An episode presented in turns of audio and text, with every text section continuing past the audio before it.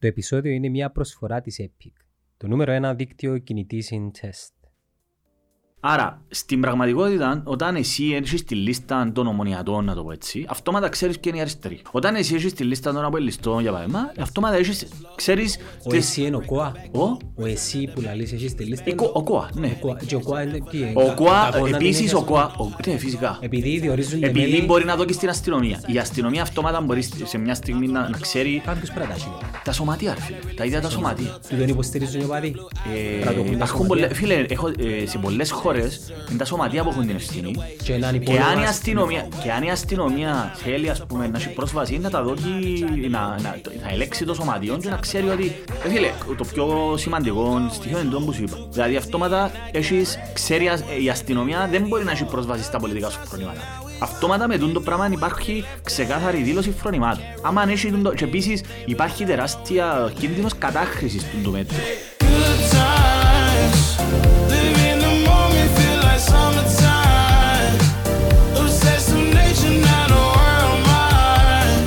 Εγώ πριν ένα χρόνο που έκανα πινωρή προπονήσεις έτσι συντατικά, έφτασα 90 κιλά. Λέψος έχεις. 83. Εντάξει, λένε.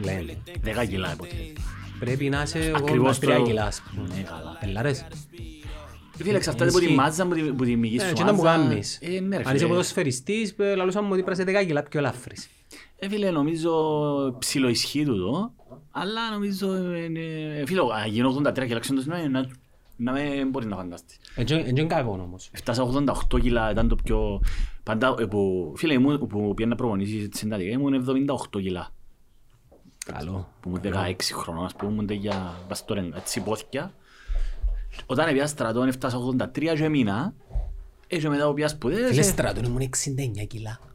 Πόσο είναι επεισόδιο? Α, 77. Εντάξει ρε φίλε, είσαι πολλά κάτω. Είναι συνάωμο ρε φίλε. Είμαι κομμάντο φίλος μου.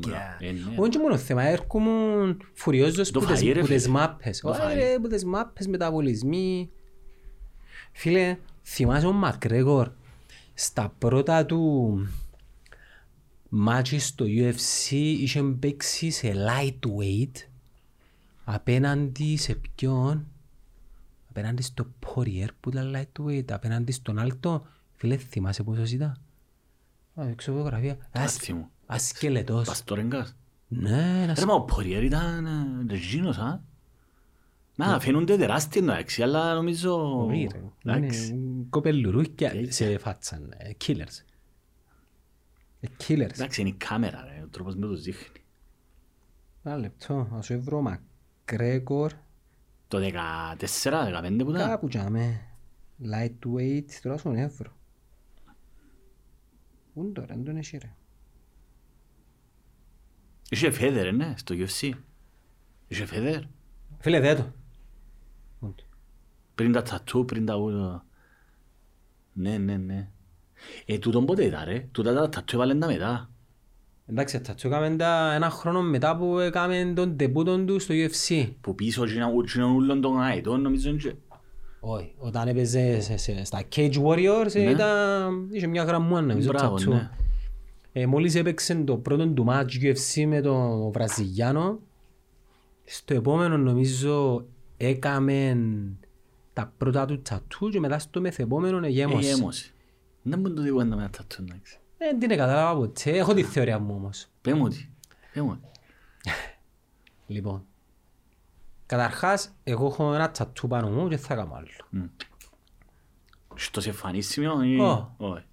Ήταν μια φάση της ζωής μου που ενηλικιώνου μου. Εντάξει, το μητσίς. Επέρασα και από μια ρωτιά απογοητεύση. Ω φίλο μου, το κρεμένο. Όχι ρε.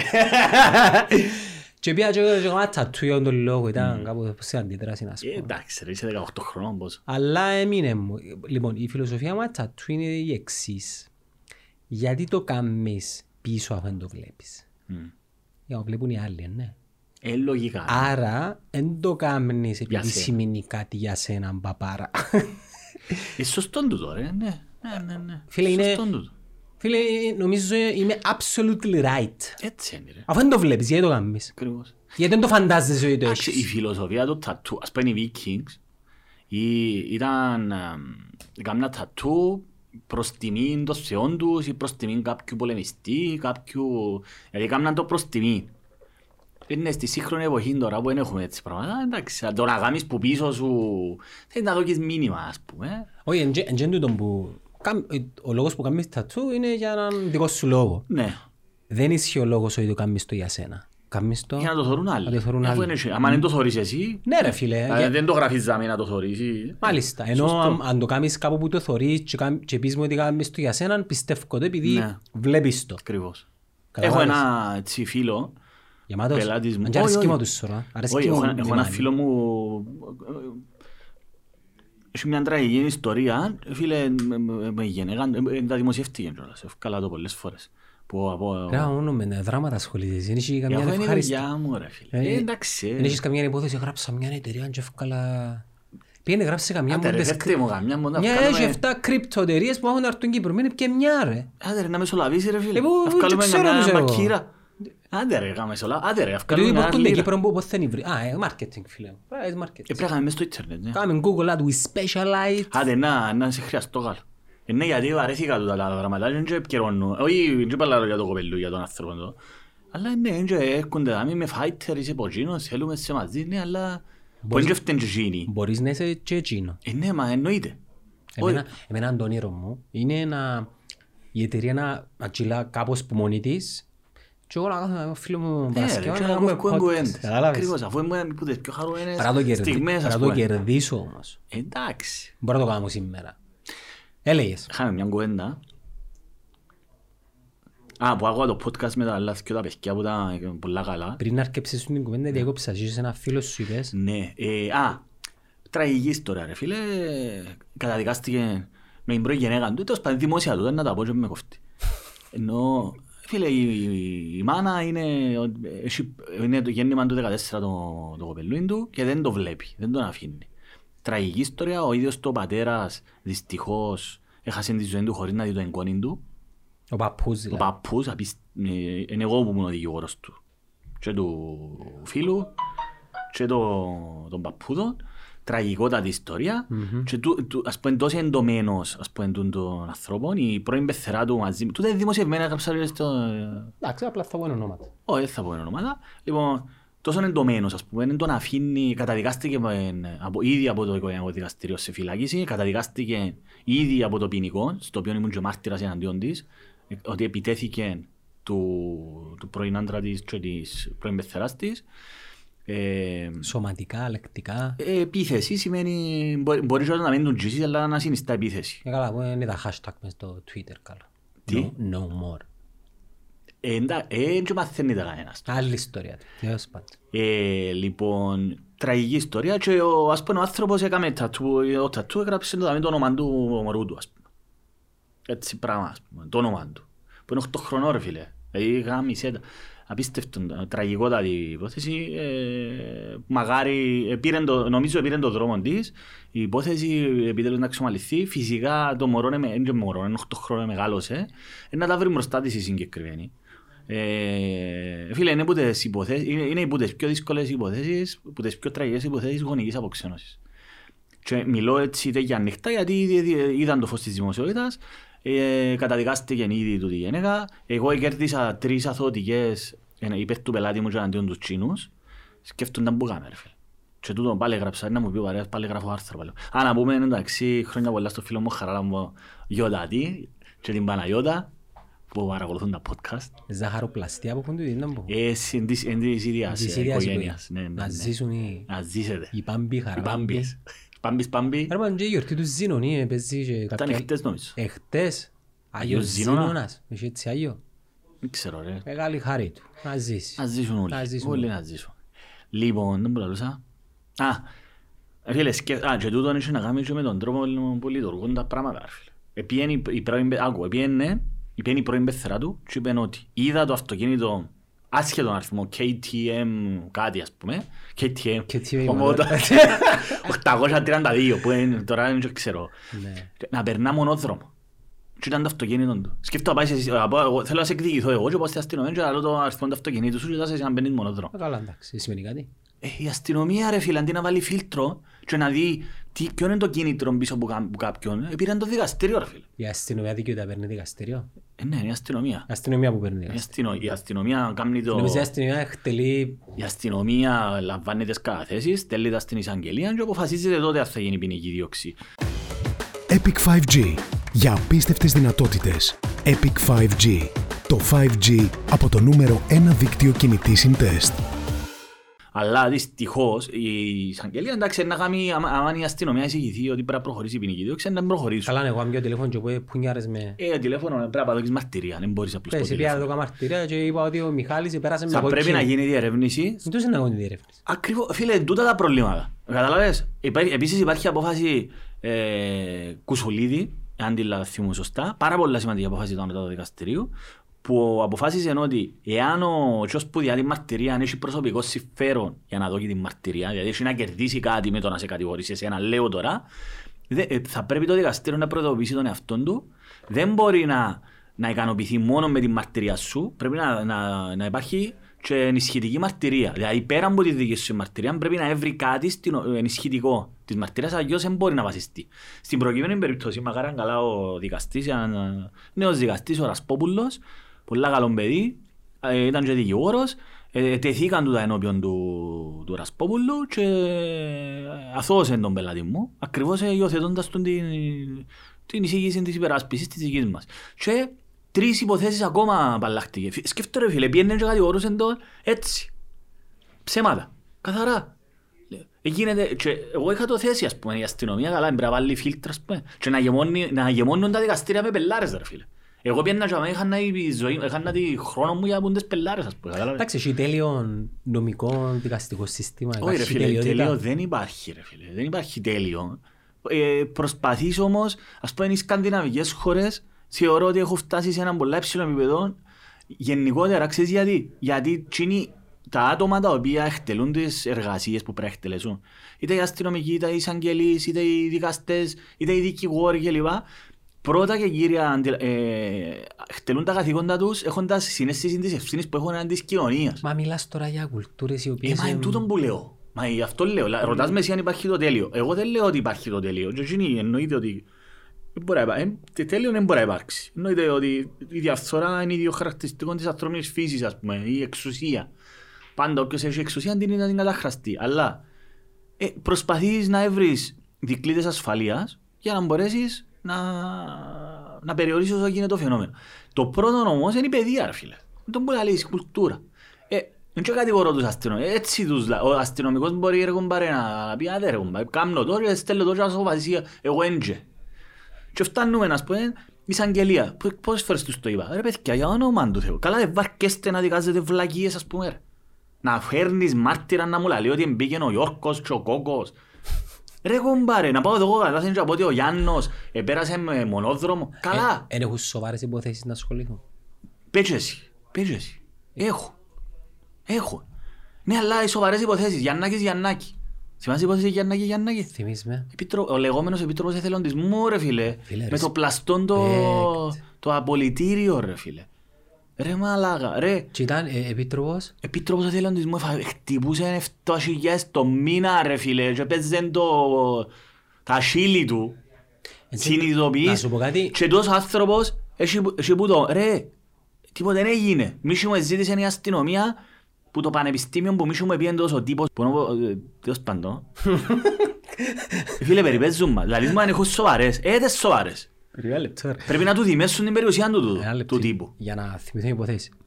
Διορίστηκε ο συγκεκριμένος στο πόστο του Επίτροπου. Να σου πω, πάμε πιο πίσω. Προστασίας εθελοντισμού. Πάμε πιο πίσω. Ο συγκεκριμένος τυπάκος. Άγιος τα μαζί του. Είναι και με εκείνο, ρε. Δεν ξέρω τον εγώ προσωπικά. Είναι τη φιγούρα, είναι το άτομο. Όχι με το άτομο, είναι με το συνάφιν του. Τούτοι ανθρώποι, ρε φίλε, είναι... Τούτοι οι οποίοι λιμένονται την εξουσία και είναι ο κόσμος που φταίει, που τους εσύ φταίεις. Όχι, εσύ φταίεις. Προσπαθάμε έτσι, αλλά δεν με αντέχω, ας πω. Όχι, έχουν ευθύνες.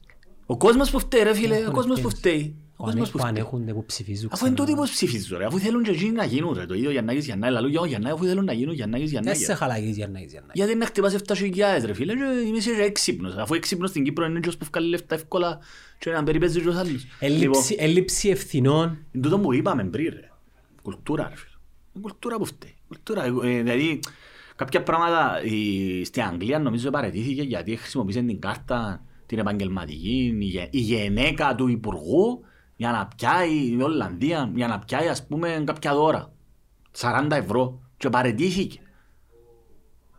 Εμάς, ας πούμε, πήγαινε ο άλλος ο τύπος, πήγαινε σε χέλες με το αεροπλάνο του άλλου Σαουδάραβα, πιάνε εκατομμύρια δώρα και λοιπά, και δεν τρέχει τίποτε, ρε φίλε. Να σε ρωτήσω κάτι, μήπως επειδή επαναλαμβάνονται τα συμβάντα, πλέον έγινε μας η κανονικότητα και συνεχίσαμε. Η κανονικότητα, εννοείται, ρε φίλε. Επειδή, ας πούμε, συζητούμε για τον τύπο που να πει στην ιστορία και γελούμε, εντάξει, οκ. Ενώ εμπρέπει να... Ακριβώς, ακριβώς. Φίλε, το name and shame δεν λειτουργεί στην Κύπρο, ούτε στην Ελλάδα. Ολοκλήρωσουμε όμως, πώς καταλήξαμε στην... Φίλε, ο τύπος ο συγκεκριμένος είναι χαρακτηριστικό δείγμα μιας γενικότερης νοοτροπίας. Ο τυπάγος είναι ο γιος κάποιου τύπου. Είναι όντως. Ναι, ρε. Εντάξει, βιολογικά είναι, αλλά... Μες στο συναγερμό, μες στο σέρμο. Λοιπόν, εκαόνισε τον τυπάγο... Άρα συναγερμέ. Ναι, ρε φίλε. Άλλος είναι το κράτος, ρε φίλε, και να τους ξαναυκαλούν τρίτη φορά. Γιατί όμως, συγγνώμη, μπορεί να πεταχτώ σε άλλο θέμα, podcast, εντάξει, sorry, αλλά γιατί δεν υπάρχει μια κατακραυγή αντίστοιχη όπως ήταν τότε ο Χριστόφκιας τότε. Δεν νιώθω τίποτα. Είμαι με το Μαρί. Whatever, η διακυβέρνηση Χριστόφκια για κάποιον λόγο σε εικόνα ήταν η χείριστη ever, ενώ τούτη, εντάξει, οκ. Και όταν το ελεγχούν τα μίδια, είναι ισχύ για μένα.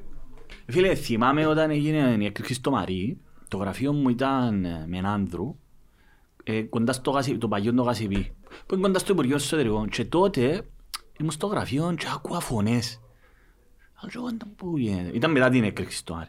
Ήταν και φωνάζαν και το Seven Army, το σύστημα, ρε, το τραγούδι, ρε. Να. Και προσπαθούσα να καταλάβω, ήταν πολλά λόγω. Και φωνάζα δολοφόνε Χριστόφκια. Και ήταν μεγάλος όγκος. Όταν έγινε εντούνη, ρωτάς με τώρα για ποιο λόγο να αντιδράσα, να σου πω τη γνώμη μου. Όχι, εσύ ρωτήσε για αυτό το πράγμα. Για ποιο λόγο να αντιδράσα για το Χριστόφκια, ενώ τώρα αν υπάρχει το αντίστοιχο. Να σου πω. Όταν έγινε... Να πεθάνουν άνθρωποι που έκρηξε, ας πούμε, για να... Ναι, φίλε, τότε εγώ νομίζω παίρνουν το πας στην πίκα. Ποιος? Οι συγκεκριμένοι αποελίστες, οι λεγόμενοι εθνικόφρονοι τούτοι, ούλοι. Μα και μόνο τούτοι, ρε. Ναι ρε, αλλά ήταν τόσο έντονοι. Ναι, εγώ πράγματι, όταν γίνονταν οι διαδηλώσεις, τότε μην ξεχνάς ότι ήταν ένα πανευρωπαϊκό φαινομένο οι πλατείες. Είχε γίνει στην Ελλάδα.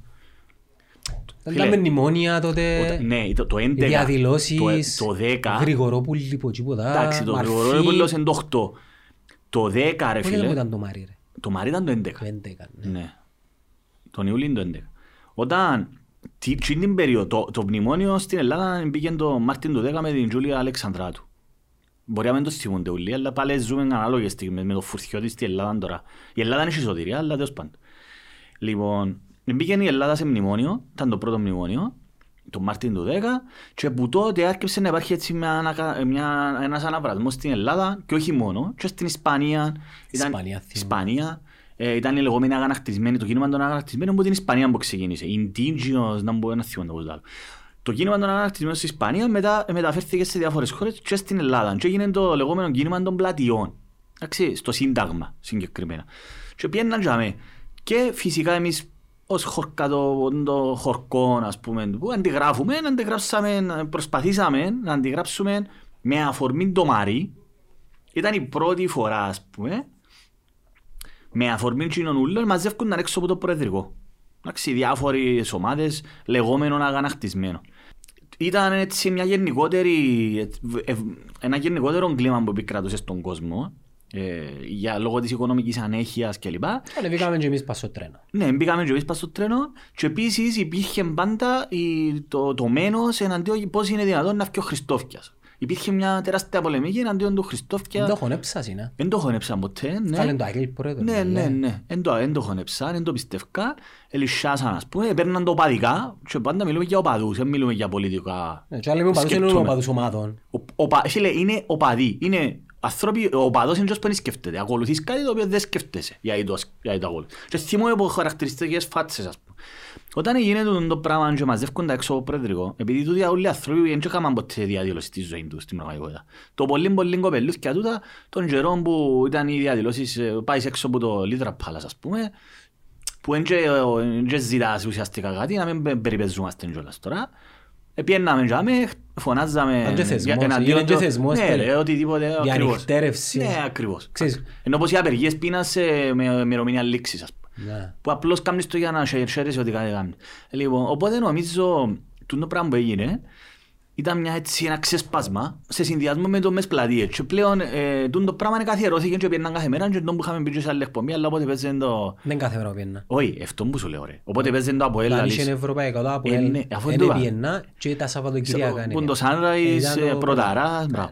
Λοιπόν, άρα βλέπεις ότι τούτο ήταν πραγματικά grassroots κίνημα. Δεν το κάνεις ρε φίλε. Φίλε, όταν εγώ πιάζαμε, έχω τα μέσα στο YouTube. Σου αγανακτισμένος. Όχι ρε, πιάζαμε για να... Όχι, εγώ πιάζαμε. Καταρχήν εγώ, άμα δεις ευτυχώς τον blog μου, osr55wordpress.com, έχω το 8. Και κατέγραψα. Και τότε. Δοκουμέντα εποχής. Ναι, φίλε, είναι το δικό μου ημερολόγιο, να σπώ. Και με δημόσιο, όποιος θέλει πάει και το ρίτο. Επίσης, εγώ πιάζαμε να ρωτήσω, επειδή ήξερα περί τίνος πρόκειται, εγώ θέλω να σου πω καλά ρε παιδιά. Είχες ξυπνήσει ήδη τότε ας πούμε. Ναι ρε μα ήμουν και μεγάλο ρε, ξέρα, εντάξει. Ξέρα ότι το σύστημα, το πολιτικό σύστημα, όχι στην Κύπρο, το παγκόσμιο, το ονομάζεται... Κοινωνίες, έτσι είναι οι άνθρωποι. Το ονομάζεται πάλι, εντάξει άλλαξα φυσικά, ο καπιταλισμός και πάλι τούτος είναι πολλά γενικοί όροι. Δεν μπορείς να πεις ο εχθρός είναι ο καπιταλισμός, γιατί πάλι πρέπει άλλον η Σουηδία και άλλον οι Ηνωμένες Πολιτείες. Επίσης η Κίνα. Όταν πήγα εγώ με, υπάρχει μέσα στο YouTube. Μιλώ με τρία παιδιά. Κλασικά από ελίστες, δεξί, μπορούν τα πράγματα, αλλά λογικά παιδιά. Μπορείς να συνομιλήσεις, χωρίς φανατισμούς. Και φτάνω μετά, πες έφυγε ο Χριστόφκιας. Τώρα με το πολλά γενικά, δεν μπορεί να γίνει μετά. Δεν που θέλετε να με παιδιά, έφυγε ο Χριστόφκιας. Και μετά, δεν υπήρχε απάντηση. Άρα εγώ, πέραν από το, δηλαδή, το αίτημα σου το πολιτικό, όταν εσύ κάνεις μια πολιτική κίνηση, θέλεις να πάω έξω από το προεδρικό και να φωνάξω. Αυτός ο σκοπός ποιος είναι? Το να φύγει ο Χριστόφκιας, δεν σου φύγει ο Χριστόφκιας. Αν δεν αλλάξουν οι δομές της κοινωνίας, αν δεν αλλάξουν κάποια συγκεκριμένα πράγματα, δεν να αλλάξει κάτι, απλώς να αλλάξουν τα πρόσωπα. Δηλαδή, και να αλλάξεις πρόσωπα, πάλι να γίνουν τα ίδια ρε φίλε. Που, δηλαδή, έτσι το πρόσωπο φυσικά και έχει τις ευθύνες του. Εννοείται ότι άλλον, όχι ο Χριστόφκιας είναι ο Χριστόφκιας σαν άτομο. Οι πολιτικές καθορίζονται και από τα πρόσωπα, αλλά δεν είναι μόνο από τα πρόσωπα. Εντάξει, τα πρόσωπα έχουν την ευθύνη τους. Αλλά δεν αλλάξεις τις δομές της κοινωνίας. Ρε φίλε, δεν πάει πουθενά. Ειδικά σε μια κοινωνία που εμάς είναι διαμορφωμένο ως προεδρική μοναρχία, πρώτον, και ως κομματική παντοκρατορία. Δηλαδή τα κόμματα κοφκουράφκου. Τα κόμματα καθορίζουν μπορεί να μπει ο καθένας. Και ο συναγερμός τα τελευταία 10 χρόνια αλώνησε. Βάλεν τους πάντες σε όλα τα πράγματα. Δηλαδή σε όλα τα πόστα βάλεν τους δικούς τους ρε φίλε. Ελέγχουν τους πλήρως ας πούμε. Τούν το πράγμα, αν δεν αλλάξει ο τρόπος με τον οποίο διανέμεται, όχι διανέμεται, λάθος η όρος, λειτουργεί η εξουσία, να έχεις τα ίδια. Ας σου πω άλλο μια ιστορία. Όταν είναι το κούρεμα, ήμουν στο γραφείο μου, κάνε με τηλέφωνο ένας τύπος, «Μιχάλη, θέλω να στάσαι εδώ, μπράβο, έτσι άλλος πως ακούσε». Τότε που άρχιευκα να φκένω, έτσι να με βγάλω λίγο στα κανάλια. Ήμουν ο πρώτος, πρόσεξε, ο πρώτος και ο μοναδικός που το 2012 μιλούσα εναντίον των τραπεζών, αλλά επί της ουσίας, όχι γενικά. Έφκαλε με η Ελίτα Μιχαηλίδου και είναι μέσα στο YouTube, τον Οκτώβρη του 2012 που τα έλεγα. Και ύστερα γίναν όλοι οι επαναστάτες.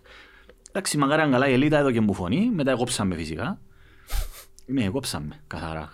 Πριν τα social media. Καθαρά. Λοιπόν, υπήρχαν, αλλά είναι... Ναι, μπράβο. Πολλά σημαντικό. Λοιπόν, πιάνε τηλέφωνο ο παρέας, να έρθω εδώ, κάνω έτσι. Και στο γραφείο μου, γυαλίζεται το μάτι του, κυριολεκτικά όμως, και ύστερα έμαθα διάφορα άλλα. Για τον τύπο, ότι όντως είσαι ένα αντίχειον που γυαλίζει. Κάνω έτσι. Μου γάλε μου, εγώ ξαναπιστεύω, γάλε μου. Πέ μου, φίλε μου, λάλα του, πέ μου, τι πιστεύεις? Σφαίρα στη θάλαμη, λέει. Φίλε μου, μαζί σου. Λοιπόν, άκου να δεις να μπορούμε να κάνουμε λάλτο. Θα κάνουμε επαναστατική οργάνωση 27 Φεβρουαρίου. Εντάξει, πες μου ποιος να παίξουμε. Εντάξει, άμα το πιάμε out of context τώρα να νομίζουν ότι όντως σοβαρό πιλόγο. Όπως έκαναν τον Joe Rogan. Ναι, ναι. Πες μου εδώ το φίλε μου. Ποιον να παίξουμε. Είπε μου διάφορα ονόματα για μένα τα πω για να μην μας πιάει η CIA η ΚΙΠ ας πούμε. Είπε μου να παίξουμε τούτον και τούτο. Δηλαδή φίλε μου γιατί μόνο το να παίξουμε καθαρίσαμε τους ούλους. Και μετά καθαρίσαμε τους ούλους. Ρε κομπάρε είναι μην είναι ένας. Καθαρίσαμε η Πανεστατική Οργάνωση 23η ξέρω 7η Φεβρουαρίου καθαρίσαμε τους. Μετά σκεφτείτε μετά θα βάλουμε μορφωμένους ανθρώπους. Μορφωμένους ανθρώπους, δηλαδή πέμω έναν μορφωμένο. Είπε μου έναν όνομα, αλλά δεν πω ποιος εμπονέ. Λάζω τώρα φίλε, τούτος που μου λαλείς εσύ ότι είναι μορφωμένος άνθρωπος, εμένα θεωρώ ότι είναι ένα Χριστό της κοινωνίας. Για να βάλουμε εσένα, λάζω τώρα κομπάρε, πώς είναι να με βάλεις εμένα, λάζω του. Με ποια κριτήρια καταρχήν θα αποφασίσεις. Πες έφας τους ούλους, το που θέλω να δείξω ρε, νόμως δεν κατανοητό. Άντε παίξες τους ούλους. Επιχειρηματίες πολιτικούς έπαιξες, το ένα είναι ένας. Και μετά, εάν δεν αλλάξεις τις δομές και τον τρόπο που λειτουργεί έναν κράτος, μια οικονομία, τα πράγματα να ξαναγίνουν, απλώς να αλλάξουν τα πρόσωπα ρε φίλε. Και να έρθουν άλλες στη θέση τους. Και επίσης αν δεν αλλάξεις μια νοοτροπία, αλλά η νοοτροπία πες αλλάξει σιγά σιγά. Οι νόμοι και το κράτος, οι δομές του κράτους βοηθούν την κοινωνία, έτσι είναι, να αλλάξει υποχρεωτικά. Αν δεν γίνονταν υποχρεωτική χρήση ζώνης για παράδειγμα, ο Κυπρέος όσα χρόνια και να περνούσε δεν θα έβαλε τη ζώνη. Εάν δεν γίνονταν υποχρεωτική το να μην καπνίζεις σε εσωτερικούς χώρους, ο Κυπρέος δεν θα... Το κράνος, οι κάμερες πες κάτι... Ναι ρε φίλε, άρα το κράτος είναι τζάμε, οι νόμοι επιβάλλονται για να σε ξαναγκάσουν σε μια συμπεριφορά. Καλός ή κακός. Δυστυχώς οι ανθρώποι θέλουν... Εμείς μιλούμε για πράγματα τα οποία... Εγώ μιλώ για πολύ συγκεκριμένα πράγματα. Το να μην καπνίζεις... Έχει κοινωνίες που χρειάζονται τα πράγματα. Ναι, καλό. Η Σουηδία, αναφέρω τη Σουηδία γιατί ο φίλος μας τους anti-vaxxers, η Σουηδία, ο λόγος που δεν εφαρμόζαν σε πρώτη φάση μέτρα, δεν επήραν, είναι γιατί αφήκαν το στον κόσμο και ο κόσμος που μόνος του έπαιρνε τα μέτρα, χωρίς να επιβάλλονται. Άρα τα διαφορετικό το context για να, για να το κοπάρουμε και επίσης, να το χρησιμοποιούμε. Η Δανία πάλι, που πάλι είναι από τις πρώτες χώρες που κάνουν άρση όλων των μέτρων, είναι γιατί η κοινωνία που μόνη της, δηλαδή έρχονται οι αντιβάξ, αν δεν τους χαρακτηρίσω. Έστω μάσκο, έστω λόγω. Ναι, οι Δανείοι έβαλαν μάσκα μόνοι τους. Γι' αυτό δεν τους έβαλαν μέτρα. Ναι ρε, και αυτή τη στιγμή κάνουν άρση όλων των μέτρων. Λόγω του μεγάλου εμβολιασμού, έκαναν το μόνοι τους ρε. Δηλαδή, δεν είχε ανάγκη της επιβολής. Καταλάβες. Άρα, πάμε πίσω. Εάν το κράτος, εκείνοι που είναι για να βάλουν τους νόμους, δεν διαμορφώσουν με τα κατάλληλα νομοθετικά μέτρα τις δομές για να ξαναγκάσουν την κοινωνία, να γίνει καλύτερη, να ξαναγκάσουν. Λίγο παράδοξο τον πουλάλο, αλλά έτσι είναι. Στην αρχή τουλάχιστον. Ναι, πρέπει να σε κουντήσω ρε φίλε. Πρέπει να σε κουντήσω να γίνεις. Και νομίζω ότι μια κουβέντα με τον Κωστή, την οποία παρακολούθησα, που λέει ο Κωστής σωστά ότι η Μιτσή πήγαινε με ο γιον του σε ένα μάτς και πετάξα σκουπίθια και κάμεν του πολλά αρνητική εντύπωση. Ενώ η Μιτσή λέει ότι γίνονται καλύτεροι, ότι εμάς τότε που πήγαιναμε, σύναμε, χάμε κλπ. Φυσικά εμάς είμαστε η πρώτη γενιά που αρκείψαν να μας κάνουν μες στο σχολείο οικολογική συνείδηση, να μην πετάσουμε τα πράγματα χαμέ. Ισχύει. Μην πετάς έξω από το παράθυρο. Δεν το χαμέ. Τούτο πράγμα διαμορφώθηκε. Έχει 30 χρόνια. Εντάξει. Αλλά πλέον η γενιά γενιά ούτε καν τούτο μες στο γήπεδο ή να παίζουν να πιέσουν τσιάρα κλπ. Δεν το δέχεται. Όμως, δεν μπορεί να βασιστείς ότι να περιμένεις 20 χρόνια. Πρέπει να πάρεις μέτρα τώρα. Πρέπει να πάρεις μέτρα τώρα. Άρα, και πάμε πίσω. Αν εσύ που διαμαρτύρεσαι για να φύγει ο Χριστόφκιας, για να φύγει ο τάδε. Εν και λαλός σου να έχεις έναν πολιτικό μανιφέστο να το ακολουθείς, αλλά πρέπει εσύ που είσαι υποτίθεται πολίτης, υποτίθεται, γιατί πολίτης, σύμφωνα με τον Αριστοτέλη, είναι αυτός ο οποίος είναι έτοιμος να κυβερνηθεί, αλλά και να κυβερνήσει. Για να είσαι πολίτης πρέπει να έχεις και προτάσεις. Δεν μπορείς απλώς να σε αρνημπάσουν και να κάθεσαι να λύσεις εγώ έντζε. Το πράγμα ξιάνουν το. Ξιάνουν το. Έχουν μόνο δικαιώματα. Εκεί γίνεται φίλε μου, αλλά για να έχεις άποψη πρέπει να την τεκμηριώνεις την άποψη σου, οπότε μιλούμε... Να πω και κάτι άλλο, πρέπει να περάσεις από... Πώς λέω γίνεται, θα το χρησιμοποιήσω, άρεσε και μου, δεν σπίκες που στην Οδυσσέας που περάσαν πολύ. Διάσονας. Που είναι τις πηγές που εκλείαν. Η σκύλα και η χάριβδη. Εν Κινές, η βράχη που εκλείαν. Ναι ρε, η σκύλα να περάσεις που η σκύλα και η χάριβδη. Πρέπει να περάσεις που τη σκύλα και τη χάριβδη. Τα γάλα κόβισκονται. Ναι, επειδή όπως εσέναν που σε κράζαν. Πόρτες και μιλά πολλά και κάνουν έξυπνον. Ναι, αλλά δεν τον όμως που κάνει πράξεις κάποια πράγματα που λάλλει. Εσύ που κράζεις είναι που κάνεις. Αν εμείς κραζούμε με έναν ότι μιλώ πολλά. Ναι, είπα σε παράδειγμα επειδή εσύ είδαμε. Πρέπει να κάνεις πράξεις. Φίλε, εγώ... Εγώ στον Κωστή που κράζει αλλά δεν πάει να ψηφίσεις. Μάλιστα. Δεν κράζεις κύριε Κωστή, Ινφλουένσα. Πέντε ψηφίσε, πάει και Αμερικάνε. Όχι. Και αν δεν θέλεις Κωστή, όποιος Κωστής. Κλείσες στόμα σου. Όχι, είπαμε το. Βγάλε φάουσα που λαλώ και φυστικές, αλλά είναι το θέμα να βγάλεις φάουσα. Φίλε μου, εσάς αρέσκει κάτι. Εσάς αρέσκει. Λοιπόν, ή βγάλεις φάουσα ή κάνεις κάτι να το αλλάξεις. Ναι. Εάν δεν κάνεις ούτε το έναν... Δηλαδή, αν δεν κάνεις κάτι να το αλλάξεις, δεν φτάνει να κράζεις. Αν κράζεις μόνο, είσαι ένας άχρηστος της κοινωνίας. Απλά πράγματα. Δηλαδή, αν εσύ θεωρείς ότι οι πουτζίνους όλους τους υποψήφιους σου κάνει κανένας, δεν αρκεί να διαμαρτύρεσαι για την ποιότητα των υποψηφίων. Κατέβα εσύ. Μια ανανοτελεία. Ναι. Ανοίγω παρέθεση. Εγώ ήθελα να κάνω προχτές μια ανάρτηση. Επειδή βλέπω ότι σιγά σιγά αναρτήσεις μου έχουν μια απήχηση. Ναι. Τόση. Δεν είμαι influencer, αλλά έχω μια απήχηση. Ήθελα να γράψω ότι βγαίνουμε μια κατάσταση, ας πούμε, εμείς σαν μια εταιρεία που πριν 2 χρόνια εξαγγείλαν μέτρα άμεσης στήριξης επιχειρήσεων για εργοδότηση ανέργων. Ελέω κορονοϊού, προσλάβαμε άτομα, έκαναμε τις αιτήσεις, έναν από τα άτομα έφυγε θέμας και 2 χρόνια μετά ακόμα περιμένουμε να πληρωθούμε. Και η φάση είναι ότι δεν το έκανα ανάρτηση επειδή δεν ξέρω να μου να προτείνω. Οκ, έκραξα μετά, τι. Ναι, πώς να τους εξαναγκάσεις να κάνουν κάτι. Ναι, δεν έχω να προτείνω κάτι, ας πούμε, να κράξω απλά, να κλαφτώ και κλείνει παρέθεση. Ναι ρε φίλε, άκου. Βασικά και όμως μιλούμε είναι ότι εσύ κύριε που είσαι, που κράζεις, δεν πρέπει μόνο να κράζεις και να θαυμάζεις. Πρέπει να κάνεις και πράξεις. Τι προτείνεις. Έστω και γραπτός, γράψε το ρε φίλε.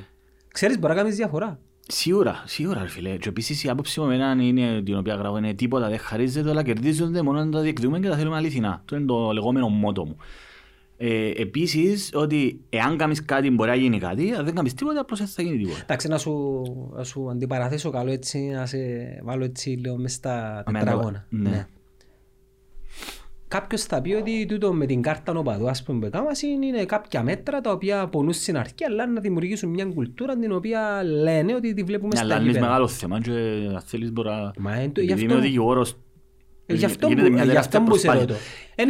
μπορεί να... Ο κόσμος πάει, δεν έχει πέτρες, δεν έχει γίνονται άλλο. Ναι, αλλά είναι λόγω της καρτάς οπαδού. Επίσης η καρτά οπαδού είναι ένα πολλά ευρύτερο θέμα. Για ποιο λόγο είναι λόγω της καρτάς οπαδού. Φίλε, υπάρχουν πολλά επιχείρηματα. Άκου να δεις, επειδή είναι τεράστιο θέμα και επειδή όντως προσεγγίσαμε παιδιά που διάφορα συνδέσμους, σοβαρά παιδιά, να πω συγκεκριμένα που την Ομόνοια, ανόρθωση ΑΕΛ, νομίζω και Απόλλωνας. ΑΠΟΕΛ. Και ΑΕΛ μέσα, το ΑΠΟΕΛ είχε να ήταν μέσα, αλλά νομίζω έκαναν πίσω μετά. Για μένα το πιο σημαντικό από την προσπάθεια που ήρθαν τα παιδιά και στο γραφείο μου και μιλήσαμε, πρώτη φορά να το αναφέρουμε, αλλά εντάξει, ετοιμαζόμαστε τώρα έτσι να βγούμε προς τα έξω. Το πιο σημαντικό για μένα και πάντως το είναι το γεγονός ότι έστω και που άλλα σωματεία, ρε φίλε, ο παδί ήρθαν με το ίδιο αυτοκίνητο. Ας πούμε, στα Λευκοσία που άλλο... Δηλαδή μιλούμε για τα ηγετικά στελέχη να το πω έτσι και όμως βρίσκουν τα. Δηλαδή τούτο για μένα είναι πολύ σημαντικό. Προτινική. Ναι, που μόνο τούτο το πράγμα για μένα είναι πολύ σημαντικό. Δηλαδή τον έρχονται οι άνθρωποι οι οποίοι ηγούνται ή μπροστά στα σωματεία. Σε hardcore κινήματα ρε φίλε. Έρχονται μαζί και βρίσκουν τα για μένα τεράστιο το πράγμα. Και κάνουν το μόνοι τους. Πάρα πολύ σημαντικό και μπράβο respect στα παιδιά. Που για μένα υπάρχει τεράστιο, είναι η κάρτα οπαδού ρε φίλε, έτσι όπως δεν απλώς έχω κάρτα. Ο νόμος που είναι σωματωμένο, τούτη η κάρτα οπαδού μες στον νόμο περί της βίας στα γήπεδα, να θυμάμαι ακριβώς πώς λέγεται ο νόμος. Δεν είναι μόνο το πράγμα, έχει να κάνει με τα προσωπικά δεδομένα, το ποιος έχει τα στοιχεία. Ας σου πω το πιο απλό. Την ευθύνη για την κάρτα οπαδού την έχει η ΟΚΟΑ. Και δημιουργεί διάφορες λίστες. Ναι, όμως στην Κύπρο το ποδόσφαιρο είναι απολύτως πολιτικοποιημένο. Και είναι by default πολιτικοποιημένο. Τι εννοώ? Να μην ξεχνούμε πώς δημιουργήθηκαν τα αριστερά σωματεία, όχι τα λεγόμενα, τα αριστερά σωματεία. Το 1948, ενώ εμενόταν ο φίλος στην Ελλάδα, η ομάδα του ΑΠΟΕΛ, πολλοί παίχτες της ομάδας του ΑΠΟΕΛ, διαφωνήσα με την ανακοίνωση που έκανα υπέρ της μιας παράταξης. Εντάξει, εναντίον των κομμουνιστών τότε. Χωρίζεται ο κόσμος τότε. Ναι, ένα θυμούμε τα ονόματα τους, ένα θυμούμε τα ονόματα των παιχτών Τζίνων και δικάμαν την Ομόνοια το 1948. Νομίζω και την Αλκή και στη Σαλαμίνα. Ακριβώς. Άρα βλέπεις ότι στην Κύπρο, by default, η Ομόνοια, η Αλκή, η Σαλαμίνα είναι αριστερά σωμάτια. Ασχέτως τώρα αν μπορεί να βρει άστρος που είναι αυτό προϊστατόντος αριστερά, αλλά είναι αριστερά σωμάτια. Άρα, ο μεγάλος όγκος των ομάδων της Κύπρου, αφού βλέπουμε ρε, από Ελανόρθος ή από Απόλλωνα, κατεξοχή δεξιά σωμάτια. Λοιπόν, με συμμετοχή και στον αγοραντής ΕΟΚΑ, που όντως, ναι μεν συμμετείχε ο κόσμος, ένα ευρύτερο κίνημα κλπ. Αλλά αποτελείται από ανθρώπους που αυτοπροσδιορίζονται ως δεξί, έτσι. Άρα, τουλάχιστον η πρώτη γραμμή. Ναι. Άρα, στην πραγματικότητα, όταν εσύ έρχεσαι στη λίστα των ομονιατών, να το πω έτσι, αυτόματα ξέρεις ποιο είναι η αριστερή. Όταν εσύ έρχεσαι στη λίστα των απολυστών, για παράδειγμα, αυτόματα ξέρεις. Ο εσύ είναι ο ΚΟΑ. Ο εσύ που λαλείς εσύ στη λίστα. Ο ΚΟΑ, ναι. Ο ΚΟΑ είναι επίσης ο ΚΟΑ. Ναι, φυσικά. Επειδή διορίζουν την μέλη. Επειδή μπορεί να δω και στην αστυνομία. Η αστυνομία αυτόματα μπορεί σε μια στιγμή να ξέρει. Κάποιος πρατάχει δηλαδή. Τον blockchain. Τα σωματεία ρε φίλε. Τα ίδια τα σωματεία. Του τον υποστηρίζουν οι οπαδοί. Φίλε, σε πολλές χώρες είναι τα σωματεία που έχουν την ευθύνη. Και αν η αστυνομία θέλει να έχει πρόσβαση, να τα δώσει, θα ελέξει το σωματείο και να ξέρει ότι... Φίλε, ας σου το πω, το πιο σημαντικό στοιχείο είναι το που σου είπα. Δηλαδή αυτόματα έχεις... Ξέρει η αστυνομία δεν μπορεί να έχει πρόσβαση στα πολιτικά σου φρονήματα. Αυτόματα με το πράγμα υπάρχει ξεκάθαρη δήλωση φρονημάτου. Και επίσης υπάρχει τεράστια κίνδυνος κατάχρησης του μέτρου. Άλλη περίπτωση, τώρα μιλώ χοντρικά, έτσι, χωρίς να. Γιατί θέλεις και βάζω. Ναι, λαλήσου μέσα ότι έχει λίστα με επικίνδυνα πρόσωπα. Πού μέσα? Μέσα στη λίστα τούτη. Ποια λίστα ρε? Έχει λίστες ρε φίλε. Ο ΚΟΑ αυτή τη στιγμή μπορεί να διαμορφώσει λίστες. Okay. Και να σου πει με τα στοιχεία που έχω εγώ. ΚΟΑ αναλυτικά δηλαδή. Ναι, μπορεί να έχω λίστες και να λέει ότι τούτος είναι επικίνδυνος. Ποιος το ορίζει το πράγμα? Ακριβώς, ποιος το ορίζει. Okay. Ποιος το ορίζει το πράγμα? Αρρητορική ερώτηση. Ποιος το ορίζει? Και τι σημαίνει είναι επικίνδυνος? Και πράγμα παρακολουθώ, ας πούμε. Υπάρχουν παρά... Άρα δεν είναι... Και η γραμμή του επικίνδυνου Τζόι. Μπορεί επικίνδυνος είναι και εξετοιμάσει. Ναι, ακριβώς. Επίσης υπάρχει τεράστια δυσαναλογία των ποινών. Για παράδειγμα, ξέρω περίπτωση που μου την είπαν κάποιοι από τον παιδιών τσάμε, οι οποίοι δικάζονταν για βία στα γήπεδα και το δικαστήριο τους επέβαλε, για παράδειγμα, απαγορεύεται κάθε φορά που παίζει η ομάδα του, να μην πω ποια ήταν, θα πρέπει να πιένεις στον αστυνομικό σταθμό για όλα τα παιχνίδια. Δηλαδή, βόλεϊ, μπάσκετ, μαπά. Να μπουλαλείς ρε. Και το κοπελούιν, ας πούμε, μαζί με άλλους επελάνε. Εμένα δεν κάνω άλλη δουλειά δε. Ναι ρε, πρέπει να εγώ στα σαλέν μπορώ να ζω. Δηλαδή, και μπορεί η δική να πάει και χρόνια ρε. Μα σοβαρό μιλούμε, ας πούμε τώρα. Άρα... Και μπορεί εγώ να είμαι μόνο ποδοσφαιρόφιλος. Μόνο ποδοσφαιρόφιλος ρε φίλε, να παίζει βόλεϊ γυναικών, ας πούμε, και να παίρνεις εμένα. Σκάκι, ποδηλασία. Για όνομα τους. Μαραθώνιος, μια μέρα. Έλεος, ας πούμε, καταλάβες. Άρα βλέπεις ότι ήδη έχουμε παρενέργειες που είναι το πράγμα. Και επίσης να πω και κάτι άλλο. Καλά. Πόσες φορές έγιναν επεισόδια και δεν μπορούσαν να ταυτοποιηθούν και πρέπει να πιάσεις τις κάμερες. Δηλαδή στην πραγματικότητα, εγώ δεν είμαι εναντίον της κάρτας ρε, θέλω να παρεξηγούμε τώρα. Είναι θέμα μόνο συστήματος. Το σχέδιο γενικά, το πλαίσιο είναι στήμενο σωστά. Δεν είναι θέμα συστήματος. Η κάρτα οπαδού είναι ένας τίτλος. Εγώ λέω ότι βεβαίως πρέπει να υπάρχει έλεγχος. Βεβαίως, πρέπει να υπάρχει έλεγχος, εννοείται. Κοινός ο έλεγχος όμως θα πρέπει να γίνεται για τον σκοπό για τον οποίο υποτίθεται διακηρύσσεται ότι γίνεται. Για να μην υπάρχουν βίες, να μην υπάρχει βία στα γήπεδα. Και όχι μόνο στα γήπεδα, και έξω από τα γήπεδα. Εντάξει, δεν ξέρω το, εντάξει, τώρα είναι ένα ευρύτερο θέμα. Αλλά εγώ πια την τελευταία φορά που πια ένα παιχνίδι, ήταν Champions League φυσικά που πια. Πια μια φορά, δηλαδή τα τελευταία που το 11 πια το πάλι Champions League και πήρε με ένας παρέας που έπαιζε το Απόελ με την Dortmund, ήταν το τελευταίο παιχνίδι που πια που εντάξει, αναγκαστικά πρέπει να μπεις μέσα με κάρτα, αλλά είναι όπως θέλεις να καθέσουν, δεν ξέρω πες σου κάτω να κάτσεις. Και σκέφτω για επίπεδο Champions League, άρα στην προκειμένη περίπτωση δεν ξέρω ταυτοποιείται κανένας. Αν κάποιος στη θέση που ήμουν εγώ έκανε κάποια φασαρία, δεν ήμουν εγώ. Καταλάβες, πάλι και πάρα πολλές περιπτώσεις που άκουσα, που βγήκαν και στη δημοσιότητα ήταν ότι εσύ ήταν φωτοβολίτες, εσύ ήταν πράγματα και πάλι δεν μπορούσαν να ταυτοποιήσουν ποιος εμπόνε. Δεν μπορούσε ξένε θέλαρ. Δεν μπορούσα ρε φίλε, αφού ξέρεις ποιος εμπόνε, αφού βάλουν κουκούλες ρε φίλε και φεύγουν ποτέ στις εσείς τους. Άρα, που ήσουν που πότε. Άρα στην πραγματικότητα, μα είπαν το πολύ οπάδι ρε παιδιά που σκευάζεις ας πούμε, ότι άρα που είναι η κάρτα. Πρόσεξε, η ουσία είναι... τα παιδιά τα οποία αποτελούν την κίνηση εννοείται ότι είναι αντίον της βίας στα γήπεδα, εννοείται ότι θα ήταν μαζί, είναι μπελή, αλλά τούτο που διαμαρτύρονται είναι την κατάχρηση, είναι την ενδεχόμενη κατάχρηση που εννοείται ότι δεν μπορεί να εμπιστευτείς ούτε τον ΚΟΑ ούτε την αστυνομία. Εμείς τους έκαναμε η κοινωνία να είναι ενάντια στη βία στα γήπεδα επειδή θεωρώ ότι... Μα εννοείται ρε φίλε, ποιος νορμάλ άνθρωπος θέλει να υπέρ της βίας. Υπήρξα και εγώ οργανωμένος οπαδός. Η βία είναι τρόπος ζωής, lifestyle. Είσαι σε θύματα, είσαι... Σε tribal ρε, είναι η κατεξοχή φιλήρ. Διαφωνώ ότι είναι εναντία στη βία, απλά... Μα αφού βλέπεις ότι είσαι σε χώρες όπως η Ολλανδία και λοιπά, πάλι ρε η βία. Γερμανία, ας πούμε η τελευταία απόφαση του Ευρωπαϊκού Δικαστηρίου για τη βία στα γήπεδα που έγιναν επεισόδια και υπήρχε κακοποίηση από την αστυνομία, στη Γερμανία που ήταν. Φίλε, εγώ κοινό που λέω είναι ότι γενικά και οπαδοί πρέπει να μην υποκρίνονται. Εντάξει, είμαι και εγώ υπέρ τούτου που λες. Δηλαδή θέλω να πω ότι πρέπει να δημιουργήσουν ένα κίνημα με συνθήματα για να δείξουν ότι ξέρεις είμαστε εκείνοι που είμαστε ενάντια στη βία. Αλλά στην ουσία να μην είναι το πράγμα. Και ξέρω πολλά καλά εγώ ότι δεν είναι το πράγμα. Ή τουλάχιστον μπορούν να ελέγξουν τη μάζα η οποία πιστεύει και είναι το πράγμα. Αν είσαι εντεράστιος. Επειδή το τι γίνεται να σου πω το εξής. Θεωρούμε και λίγο τη δράση είναι εκτός γήπεδο.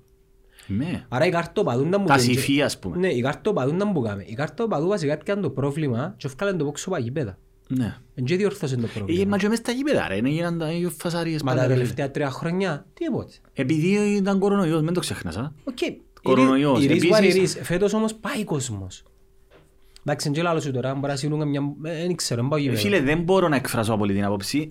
Δεν μπορώ να πω ότι κάτι έχω το ζήτημα σε τόσο βάθος για να μπορώ να σου πω. Οπότε δεν ξέρω. Δεν το ξέρω. Να σου πω τι εννοώ. Στην Ελλάδα. Δεν υπάρχει καρτοπάδου, νομίζω. Δεν το ξέρω. Ή υπάρχει. Τέλος πάντων. Όμως το τι έκαναν στην Ελλάδα απαγορεύσαν σε συγκεκριμένα ψηλού κινδύνου παιχνίδια τη μετακίνηση των φιλοξενούμενων. Ναι, πάντα υπήρχε το τώρα. Στην Τούμπα όταν ήμουν στη Θεσσαλονίκη δεν πήγαιναν οι Ολυμπιακοί. Το πρόβλημα του χουλιγανισμού. Είδες προχτές να πήγαινε, ρε φίλε. Εδρεπανιάνο, μιτσί. Ούτε καν, μα ήταν σε άσχετο χρόνο. Άρα η δική μου θέση είναι ότι. Πώς μπορούμε να αποφύγουμε το πράγμα να γίνει στην Κύπρο, αλλά την ίδια στιγμή να διορθώσουμε και την κουλτούρα και την παιδεία των γηπέδων και να έχουμε και τους οργανισμούς. Να τα έχουμε όλα, πώς πάει το πράγμα. Κάρχη έχει πάρα πολλές παραμέτρους το ζήτημα. Είναι χαοτικός. Είναι πολλά χαοτικός ο κόσμος. Έχει πάρα πολλές παραμέτρους. Ας σου πω κάτι. Καταρχήν παίζει πολύ ναρκωτικό. Μες τα σηφή. Να περιπεζόμαστε. Επίσης παρισφρίουν νεοναζί. Τούν το πράγμα. Οι άνθρωποι που ηγούνται πρέπει να πάρουν μέτρα. Δεν μπορεί ας πούμε να σου βάλει τις βαστικές. Τούτα δεν είναι καθόλου αθώα. Γιατί ο Μιτσής που δεν ξέρει ιστορία, ακόμα και σε θύματα γιατί φτιάξανε τους φούρνους οι Ναζί και τούτα που μιλούν για αριστερούς και τα πράγματα. Τούτα δεν είναι καθόλου αθώα. Είναι πολλά επικίνδυνα. Είναι αστεία. Είναι αστείο το πράγμα. Ούτε μπορεί να κάνεις χιούμορ. Τούτη τον ευθύνη έχουν. Να μπούμε τώρα και να... Κοιτάξτε, δεν μπορεί να συγκρίνεις τα σκιό καταρχή. Δεν μπορεί να συγκρίνεις τη σβάστηκαν τώρα με το σφυροδρέπανο. Καταρχήν το σφυροδρέπανο είναι ένα νόμιμο σύμβολο. Ακόμα και το κουκουέ είναι νόμιμο. Here comes the comments. Εντάξει, φίλε, εγώ προέρχομαι από ΕΛΟΜΟ... Από ελίστη οικογένεια. Hardcore από ελίστη. Όπως τον άλλον που σε λένε ομονιάτην για τις απόψεις. Εγώ είμαι πρωταθλητής με το ΑΠΟΕΛ. Εγώ πρόσφερα στην ομάδα του ΑΠΟΕΛ. Εντάξει, πρόσφερα. Έχω πρωτάθλημα στο όνομα μου. Το ΑΠΟΕΛ, εσύ που πίνεις μπύρες. Δεν προσφέρεις τίποτε σε την ομάδα που νομίζεις. Εγώ προσφέρω. Εντάξει. Λοιπόν, αλλά το πράγμα δεν με κάνει τυφλό στο να βλέπω τα προβλήματα που έχει το ΑΠΟΕΛ. Και όχι μόνο το ΑΠΟΕΛ. Εγώ δεν ασχολούμαι με μάπα. Για πολλά συγκεκριμένους λόγους. Δεν με ενδιαφέρει η μάπα. Προσπαθώ. Πλέον δεν με απασχολεί. Ούτε παρακολουθώ. Επί σκοπού. Με ενδιαφέρει. Είναι εταιρείες, ας πούμε. Αλλά καταλαβαίνω ότι έχει τεράστιο impact το ποδόσφαιρο. Δεν μπορώ να το παραβλέψω. Ναι, το πράγμα. Εντάξει, εγώ είναι εδώ, ρε φίλε. Που πια εμάς δεν το κάτσαμε και είδαμε το. Δεν έχω πρόβλημα. Μα είδαμε τώρα, δεν μας είδαμε. Από η Ομόνοια, ρε. Λε, φάμε τις γάμους. 4-2. Οπότε πήρε να πιω 4 πουλ, έβαλε κοντά από ελ. Λοιπόν, να μου λέγα. Έλεγες ότι τούτα τα στοιχεία τα οποία υπάρχουν στις ομάδες. Ναι, κοίταξε, ας πούμε. Εγώ θυμόμαι ο Μιτσής που πήγαιναμε στο Μαγάριο. Εγώ πάλι ένα από το κλασικό που πήγαιναμε από η Ομόνοια, υπήρχε το τοπικό το νομίζω, ξαναείπαμε το. Πήγαιναν από οι λίστες Ομονιάδες μαζί, παραπάνω ήταν αντίον των Λεμεσανόμιση μου. Εφτάσατα τότε. Ναι, και που παίζανε από ελ, από όλων στο Τσίριο, να σπούμε που εγώ ήταν Ομονιάδες μαζί μας, δηλαδή είναι εξωφρενικά πράγματα. Τούτα ούλα τώρα, πάλι ήταν από την Ελλάδα ανέξω ρε, τούτα ούλα. Ολυμπιακός Παναθηναϊκός, να σκοτωθούμε και να σφαχτούμε. Εγώ όταν μεγάλωσα και πια στρατών και λίγο μετά σταμάτησα και ασχολούμαι. Ας πούμε τούτα τα συστήματα που 14 πέπτου με τον νόβο κάμπο ευκάλλον το μάτι του άλλου, τούτα φανατίζουν τους μίτσους. Τούτα πράγματα, δεν μπορεί να βάλεις βάστηκες, δεν μπορείς να σου πούν τώρα γιατί είσαι μονομερός. Πάλι μπαίνει το ιδεολογικό στοιχείο και ναι, εγώ λέω ότι πρέπει να τα βλέπουμε τα πράγματα όσοι έχουν, τουλάχιστον όπως τα βλέπω εγώ. Αξίζει σημαίνει ότι είμαι ο σοφός. Η άποψή μου. Ο ναζισμός είναι μια πολυταρχική ιδεολογία η οποία είδαμε τα αποτέλεσμά της. Κατασφαχτήκαν εκατομμύρια άνθρωποι. Τώρα, εάν και στον κομμάτι... Και να σου πω και κάτι άλλο. Ναι. Ούτε σε συζητήσεις να έρθεις να μου πεις, όχι εμένα, γενικά, ναι αλλά, εν έχει αλλά. Εν έχει αλλά ρε φίλε. Φίλε, κρούζαν ανθρώπους μες τα κρεματόρια ρε, μα σοβαρομιλούμε τώρα ρε, μα σοβαρομιλούμε. Εν μπορείς να μιλήσεις σοβαρά και να έρθεις κοντά. Ναι.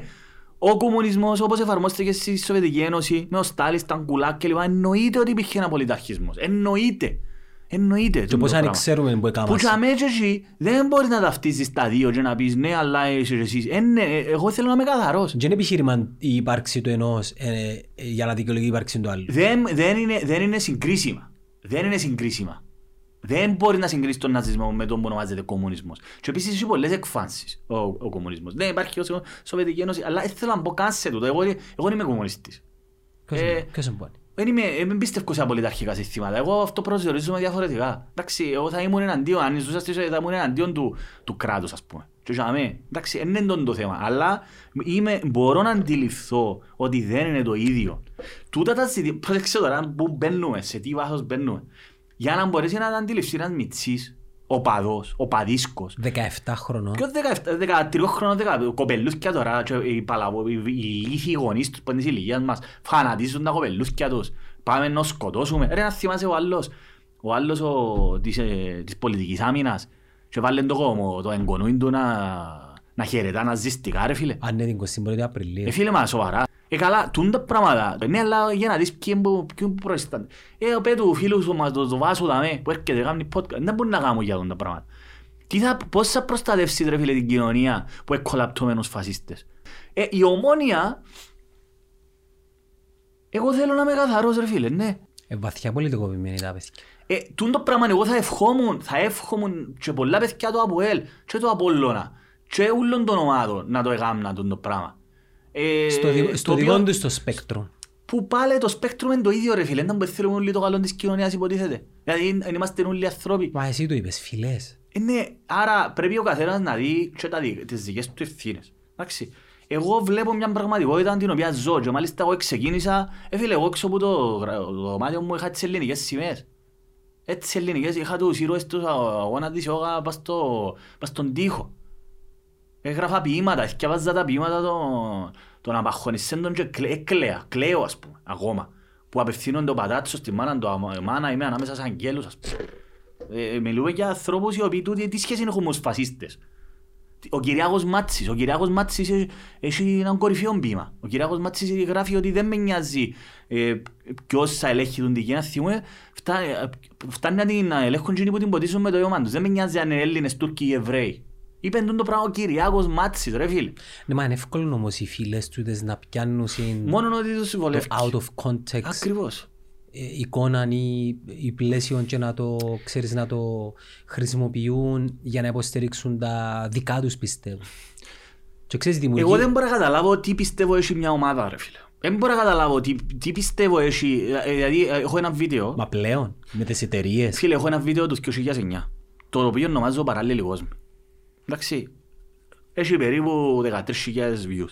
Φίλε, έχει 300 comments που όλες τις ομάδες. Γιατί λέω ότι, μιλώ έτσι όπως λέω τώρα, ότι ουσιαστικά η Κύπρος είναι ΑΠΟΕΛ Ομόνοια, διαχωρισμένη, είναι η δυσιδικοεδέκ, πατριωτικά, και το ΑΚΕΛ που την άλλη, και ενώ το ΑΠΟΕΛ, ΑΠΟΛΟΝ και λοιπά που την μια, και Ομόνοια, Αλκή, ΑΕΛ που την άλλη. Και πέσαμε ότι και οι ΑΠΟΕΛΙΣΤΕΣ, και οι Ομονιάτες, όχι, και οι ΑΕΛΙΣΤΕΣ, και όλοι λαλούμε το πράγμα. Δεν ξέρεις τι σημαίνει να είσαι αλίστας, είναι ιδέα. Δεν ξέρεις τι σημαίνει να είσαι απολίστας, είναι ιδέα. Δεν ξέρεις τι να είσαι ομόνια, ούλα. Μπορεί να μην ξέρεις, αλλά ξέρεις τι σημαίνει να είσαι μέλος μιας φυλής. Κάτι που δεν ξέρουν. Φίλε, ξέρω πολλά καλά γιατί εγώ, εκτός από οπαδός... Όχι, μπορεί να μην ξέρεις τι σημαίνει αλίστας ή ομονιάρης, ας πούμε. Μα ναι, πώς σημαίνει ρε, τα διαφορά έχω. Φίλες ρε. Μα τα διαφορά έχω, καμία διαφορά δεν έχω ρε φίλε. Δεν έχω διαφορά επειδή σου είναι σόφρακα και φανέλες που μένω πανούσεις. Δεν να περιπέζομαστε. Ένα έθνος προσκυνά σοβραγά και φανέλ. Εντάξει, αντιλαμβάνομαι την ανάγκη του ανθρώπου να υποστηρίζει μια ομάδα, να χαίρεται, να κάνουν πασαμά, να πάει στο συνάδελφος. Όπως έπαιζε ένα πολλή ομονία στο σχολείο, στο Λίγιο Ακρόβε, και πήρναμε το απόλυ, πήρναμε με ασάκια το απόλυ, να περιπέξουν τους συμμαθητές μας τους ομονιάτες. Εντάξει. Πέφτανε και ο τρεις πουγγέτσα. Εμάς δεν πέφτανε, ευτυχώς. Στο Λίγιο της Ακρόπολης. Είμαστε λίγο φλόροι εμείς νομίζω. Τέλος πάντων, είναι αυτό το θέμα. Έρχονταν από την τεχνική να μας δέρουν. Σας δέρουν. Έρχονταν με τα ξύλα και τα ποτούτα ρε φίλε και τρώντες. Πελάρες ρε φίλε, πελάρες. Αλλά άμα δεις τα σχόλια από κάτω, λαλούν μου το ίδιο πράγμα. Και εγώ ρωτούσα όλους το ίδιο πράγμα. Τι σημαίνει εν ιδέα, εξήγα μου το ρε φίλε, καταλάβω. Και κανένας δεν μπορεί να εξηγήσει. Δεν μπορείς να το νιώσεις. Οτιδήποτε δεν μπορείς να εξηγήσεις φίλε μου, δεν υπάρχει. Τόσο απλό. Όταν δεν μπορείς να εξηγήσεις κάτι, δεν υπάρχει. Μου λαλείς, το νιώθεις. Πελάρες. Άμα είσαι γέννημα του 20 χιλιάδες τώρα που είναι ζεστή ποτέ που είναι τα πράγματα. Εντάξει ρε πάει και φωνάζεις συστήματα ρε φίλε για 5 κάπου κλωτσούν τα μάπα. Εντάξει κοίτα, ένας αριστερός ο οποίος έζησε τα χρόνια του εφηλίου και βίωσε τη γέννηση των ομάδων μπορεί να σου πει ότι ξέρεις. Δεν υπάρχουν πλέον τότε. Αλλά το 20 χιλιάδες ρε φίλε. Δεν υπάρχουν ρε φίλε. Εντάξει φέρεις τα μαζί σου. Φίλε εγώ οι παράλληλοι κόσμοι που ονομάσα ξέρεις ποιον μπορεί είναι δύο παράλληλοι κόσμοι που λειτουργούν παράλληλα. Τα βιώματα μου εμένα ως μιας μέσης οικογένειας δεξιάς που και από την πλευρά του παπαμού και από την πλευρά της μάνας μου και από την αντίστοιχα εσύ της ομόνιας μεγαλώσαμε παράλληλα. Δηλαδή εμένα ο θείος μου αγωνιστής της ΕΟΚΑ, εντάξει, ακούγαμε ιστορίες για την ΕΟΚΑ, ήρωες και αντίστοιχα οι αριστεροί μεγαλώναν ότι η ΕΟΚΑ είναι δολοφόνη και τούτον που λέω στο βιντεάκι μου και γράφω το κιόλας είναι ότι κάποια στιγμή οι παράλληλοι κόσμοι αναγκαστικά έρχονται και συγκρούονται. Οι παράλληλοι κόσμοι, οι γραμμοί έρχονται. Βρέθονται, μπράβο, βρίσκονται. Πότε αρχίζει το πράγμα, αρχίζει περίπου στην εφηβεία, 13, 14, 18. Είναι η περίοδος που αρχίζει να σκέφτεσαι. Εγώ μιλώ για το βιογραφικό, είναι αυτοβιογραφικό. Δηλαδή, έρχεται να έχεις συμμαθητές σου που. Γιατί αν είσαι δημοτικό, ρε φίλε, παίζεις μάπα. Μπάσκετ, δεν ασχολείσαι τώρα τόσο φανατικά. Τουλάχιστον μιλώ για μένα τώρα, δεν ασχολούμαι. Έπαιζα μάπα στο διάλειμμα, έπαιζα μπάσκετ το απόγευμα. Όταν μεγάλωσα και ψα σκέφτομαι, θεωρείς συμμαθητές σου ομονιάτες. Και άλλους σου οι ομονιάτες, μα εγώ κάτι δολοφόνη. Και εγώ την πρώτη φορά που τα ακούσα δεν το πιστεύω. Μπορούσα να το... Εμείς, μας είσαι δολοφόνοι. Μπορούσα να το συλλάβω, γιατί εγώ μεγάλωσα για το μεγαλείο. Ναι ρε φίλε, 13 χρονών, κατάλαβες. Τότε έχεις και επιλογές. Ή να συζητήσεις με τον άνθρωπο με τον οποίο μιλάς, τον συμμαθητής σου, με τον φίλος σου, να σου εξηγήσεις να μπορεί εννοείς. Και εντάξει να το επιταχύνουμε λίγο, απλώς καταλαβαίνεις κάποια στιγμή ότι τα πράγματα υποτίθεται δεν είναι άσπρο μαύρο. Εννοείται ότι ο αγώνας της ΕΟΚΑ είχε έναν άνθρωπο σαν τον κύριο Μάτση, εννοείται ότι είναι έναν άνθρωπος σαν τον Παλικαρίδη, αυξεντίου, μεγαλύτερες μορφές ας πούμε της σύγχρονης ιστορίας, αντίστοιχα ήσουν και πολλούς ξεπουλημένους. Ξέρουμε πολύ καλά ότι δολοφονηθήκαν παραπάνω αριστεροί παρά Άγγλοι. Εντάξει, τούτα είναι καταγεγραμμένα. Επίσης ξέρουμε πολύ καλά ότι πολλοί εκτελέσαν για χωράφια, για γενέτζες με αφορμή των αγώνων της ΕΟΚΑ. Δηλαδή είπαν ότι είναι προδότης τούτος για να πάνε να του πιάνε το χωράφι. Ξέρουμε τα τούτα. Τούτον τι σημαίνει? Σημαίνει ότι ούλος αγώνας της ΕΟΚΑ να πετάξω στα σκουπίσκια. Σημαίνει ότι επειδή είναι ο γρίβας που ηγήθηκε να πετάξω τον αγώνα της ΕΟΚΑ. Όχι, δεν θα τον πετάξω τον αγώνα της ΕΟΚΑ. Και εγώ τον που έλεγα από τον καιρό μου φοιτής που μου μητσής 20 χρονών ήταν ότι το μεγαλείο του αγώνα της ΕΟΚΑ είναι ότι έγινε. Όχι αν έπρεπε. Εντάξει, δεν είναι το ερώτημα. Το θέμα είναι ότι βρεθήκαν οι κοπελούσκια 20-23 χρονών που πιστεύκαν ότι μπορούν να το βάλουν μια αυτοκρατορία. Και μάλιστα με την αυτοκρατορία που κέρδισαν τους Ναζί πριν 15-10 χρόνια. Τώρα να μην το ξεχνούμε. Επιστέψαν ότι μπορούσαν να το βάλουν. Που σαν μέσα εκεί εννοείται ότι υπήρξαν δολοφόνοι. Εννοείται ότι εμπόρεις όμως. Εγώ δεν είμαι της άποψης ότι θα πρέπει άσπρο μαύρο. Να το δούμε ρε φίλε. Και θέλω να κάνω ειδική αναφορά και στο φίλο τον Μιχάλη τον Μιχαήλ που είχα κάνει για το χριστουγεννιάτικο μας. Ο οποίος ο άνθρωπος ας πούμε μελέτησε πολλά το θέμα του αγώνα της ΕΟΚΑ. Είναι αριστερός, δημοσιογράφος, μέσα στο Άστρα κλπ. Ο άνθρωπος έχει γράψει βιβλία για τα θέματα τούτα. Και είναι ανοιχτός σε συζητήσεις. Είναι παντός καιρού τον blog του, μπορεί κάποιος να το έβρει. Δηλαδή, άνθρωπος με το οποίο μπορεί να συζητήσεις ρε φίλε, επί της ουσίας. Δεν είναι συγκρουσιακό να τσακώνουμε. Άρα, βλέπεις ότι όλα τα πράγματα πρέπει να τα βλέπεις όπως είναι. Που πάνω. Ναι, και πρέπει να τα βλέπεις να προσπαθείς να φτάνεις σε μια, στην πραγματικότητα. Ναι, όλοι μας έχουμε τις προκαταλήψεις μας. Άρα, και φτάνω στο σήμερα, ναι, το να εισβάστηκα δεν μπορεί να συγκριθεί με το σφυροδερμάνο φίλε μου. Όχι, δεν μπορεί. Δεν μπορεί να συγκριθεί με το σφυροδερμάνο σε καμία από τις περιπτώσεις. Δεν μπορεί να μου συγκρινείς. Εγώ είμαι εναντίον των αποδερχικών καθεστώτων όπως εκείνων που εφαρμοστήκε στη Σοβιετική Ένωση. Εννοείται. Είμαι εναντίον. Και αν ήμουν εγώ, λέω ότι θα ήμουν εναντίον του κράτους τσαμέ και του κομμουνιστικού κόμματος. Είχαμε να σε επέμβαση Σιβηρία. Εννοείται. Στα γκουλάκ, ας πούμε. Εντάξει. Αλλά τούτο το πράγμα δεν σημαίνει ότι δεν μπορώ να δω την πραγματικότητα. Έτσι. Άρα, πρώτα πρέπει να τα βάλουμε τα πράγματα στην πραγματικές τους διαστάσεις. Το μεγαλύτερο πρόβλημα αυτή τη στιγμή είναι η άνοδος του ναζισμού. Ο φασισμός όχι είναι έξω που μπορείτε να μάθει, μέσα. Το αυκόν του φυσκιού είναι έξω και τα κάνει. Στην Ελλάδα είναι hardcore τα πράγματα.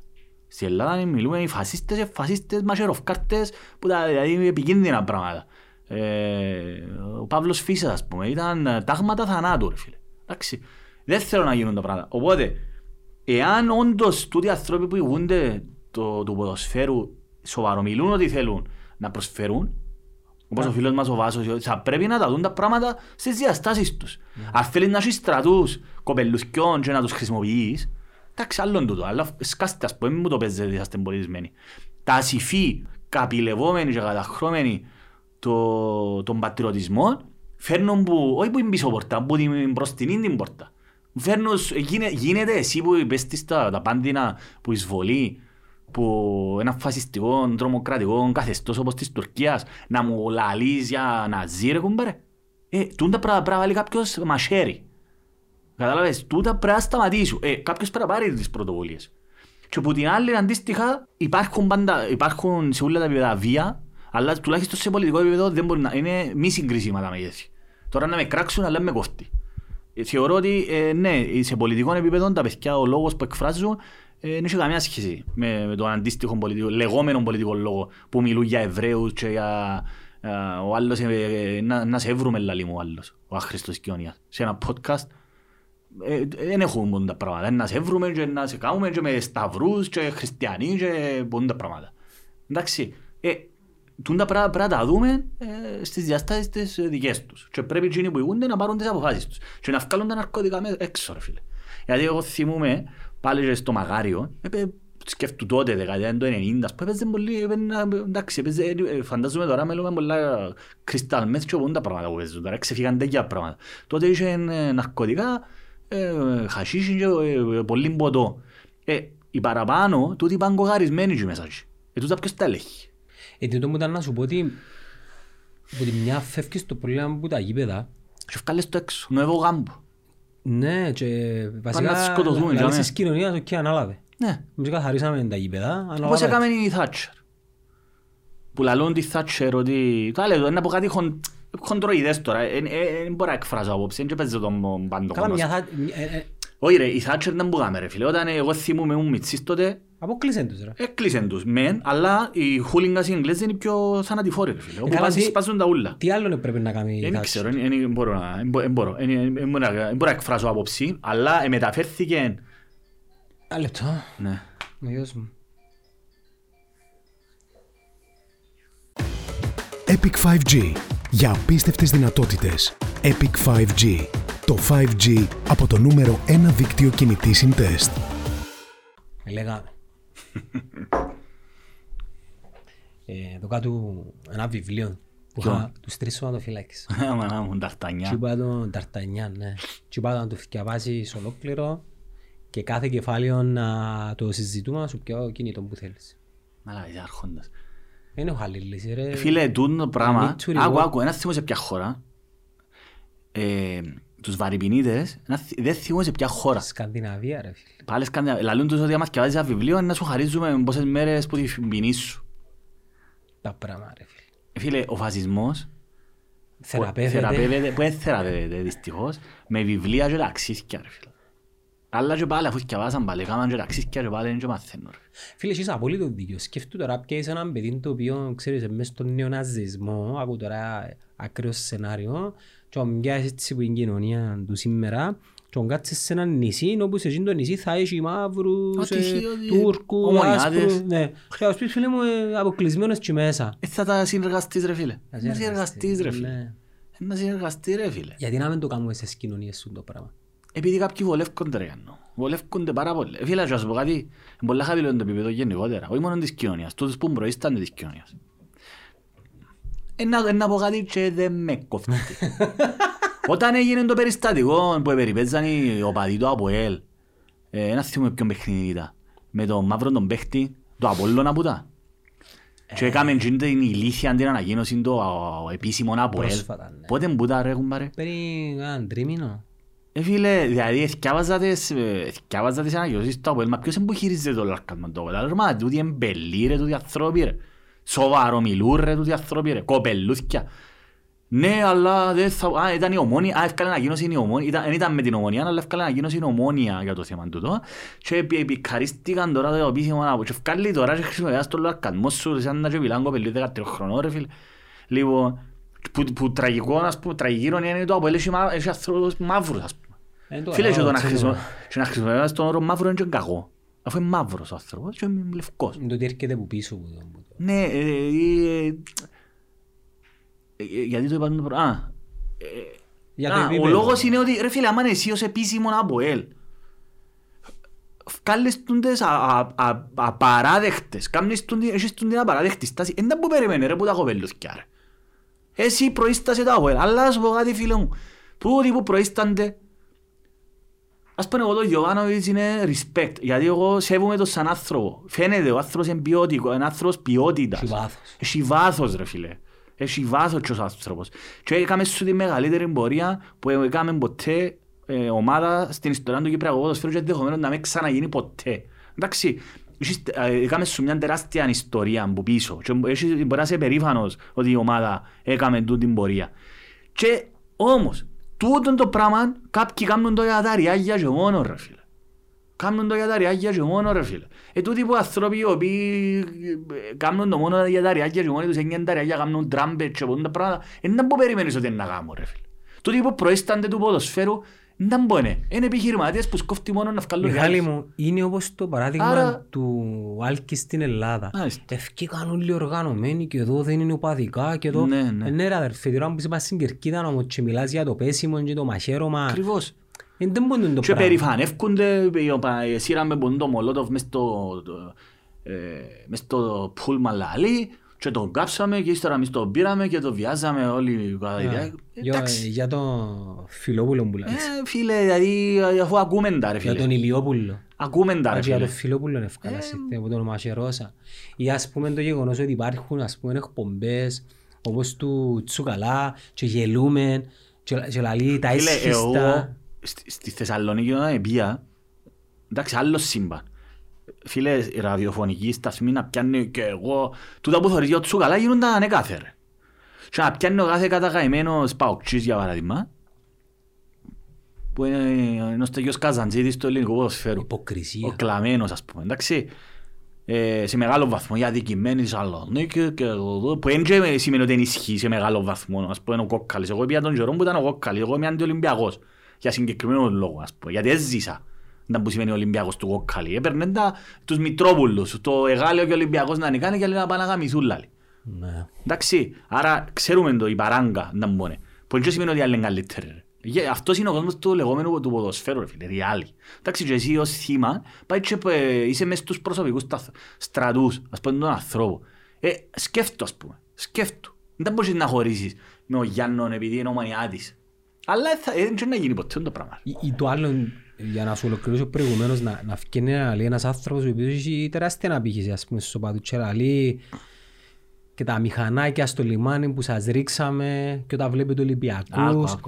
Αλλά μετά που εμάς ορθάνε τον Μιτσίν και να φκένει να κάνει που είναι το μονολόγους, ναι. συντετριμμένος. Ναι, και... μίσου μου, ψεύτες υποκριτές, ρε, ψεύτες υποκριτές. Θα σταματήσουν. Φίλε, ο μόνος τρόπος να σταματήσουν τα πράγματα είναι... Εγώ έχω λύση. Ποια μόνο. Να διοργανώσουμε events MMA.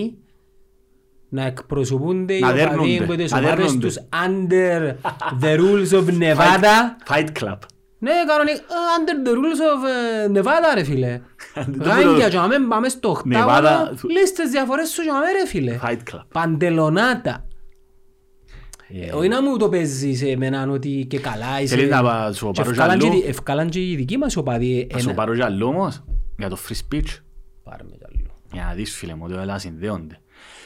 Η έννοια, να το πω και πρέπει, το concept του free speech, ποιο είναι μόνο, το πλαίσιο, εντάξει, δεν είναι απλά τα πράγματα, δεν μπορείς να λύσεις ό,τι θέλεις, φίλε μου, και είπες το παραδείγμα, το απολύτω παραδείγμα εσύ. Είναι ελευθερία του λόγου να έχεις τον κάθε άχρηστο της κοινωνίας στρατευμένο, τάκι μου τσουκαλά, να σε φανατίζει, είναι ελευθερία του λόγου. Εάν παρέμβει σαν κυρία, η Ελλάδα δεν έχει σωτήρια, φίλε, η Ελλάδα δεν έχει σωτήρια, τελειωμένα όλα δυστυχώς. Πραγίνει, δεν ξέρω να πραγίνει. Η Ελλάδα δυστυχώς είναι η σωτηρία. Η Ελλάδα κυβερνάται από τέλος πάντων. Πράγμα, και αν είναι μετακομίσουν και αυτή που είναι Αυστραλία, ένα λόγος. Τέλος πάντων. Φίλε, βλέπεις ότι ανθρώποι οι οποίοι δηλητηριάζουν τα μυαλά των, ειδικά των μητσών, τούτοι οι άνθρωποι έμπαιναν να μπει ένας φραγμός. Άρα βλέπεις ότι πάντα πρέπει να θωρείς τα πράγματα μέσα σε έναν πλαίσιο. Τι είναι που λαλεί, τι είναι ο άνθρωπος, ήταν που κάνεις στην κοινωνία, τι αντικτύπων έχεις στην κοινωνία, ειδικά όταν έχεις έναν τόσο μεγάλο κοινό. Εάν εσύ παρέμβεις αγγελιά και πει φίλε μου, τσοκαλά να βγάλεις φάουσαν, κοφκώσε. Ποιος μπορεί να πει ότι ήταν το πράγμα. Το YouTube όμως εδώ κάνει το πράγμα. Εντάξει, εγώ τώρα μιλώ σου για το τι θα έπρεπε να γίνει εν πάση περιπτώσει. Σαν μπορεί να παρεμβεί. Για νόμου, το που προσπαθώ να σου πω είναι ότι η ελευθερία του λόγου έχει όρια. Το να πεις ότι έχει όρια.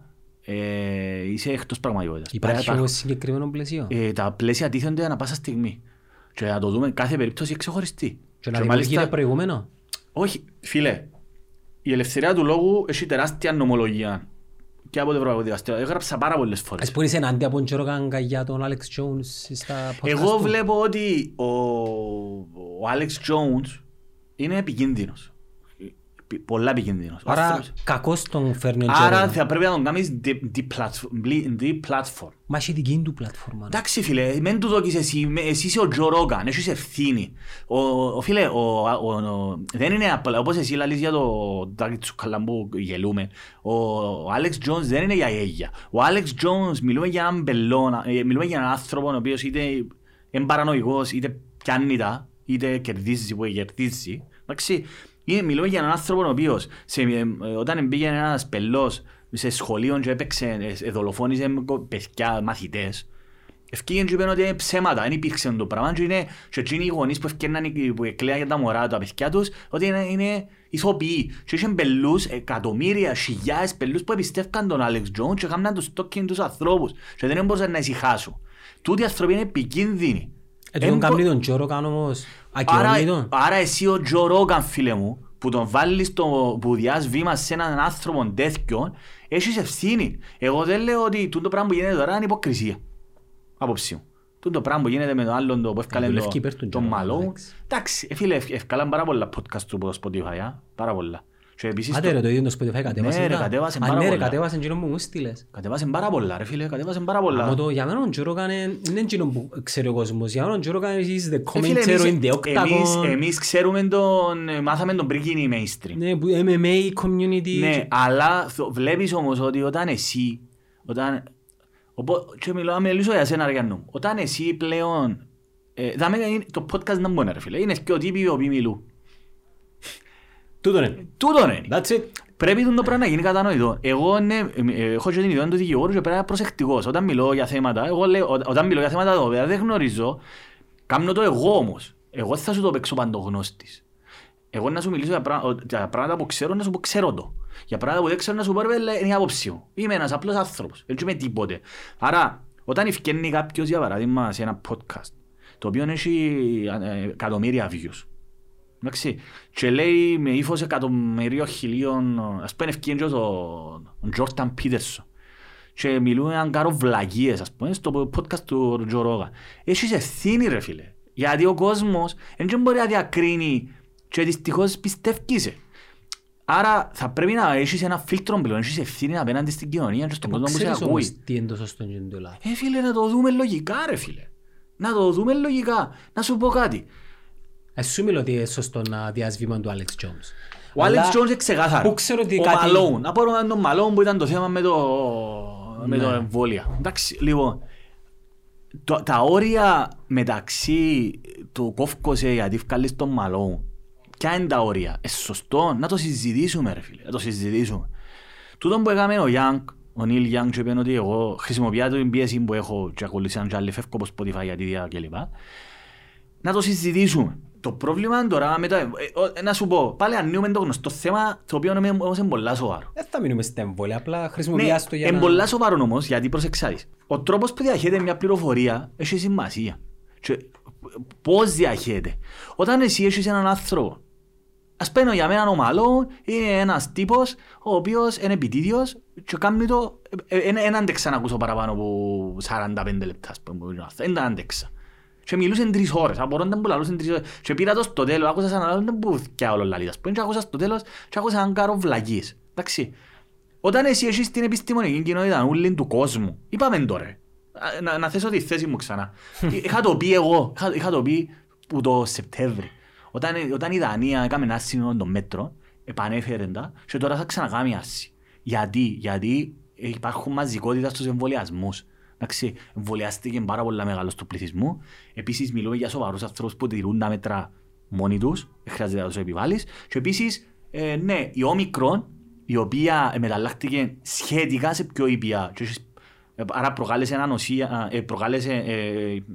είχε πολλά κρούσματα μεν, αλλά χωρίς να νοσήσουν. Τούν το πράγμα είχε σαν αποτέλεσμα, ας πούμε, ένα μεγάλο μέρος του πληθυσμού να αποκτήσει σε κάποιο βαθμό ανοσία. Τούν το πράγμα οφείλεται σε τεράστιο βαθμό στους εμβολιασμούς. Εντάξει, αυτό είναι. Και το είχα πει και εγώ από το Σεπτέμβρη. Και αυτό γίνεται και στην Δανία αυτή τη στιγμή. Έτσι, λοιπόν, που είχαμε και εσύ. Τούτα είναι επιστημονικά δεδομένα τούτα. Δεν ξέρω τα εγώ. Τούτα είναι επιστημονικά δεδομένα.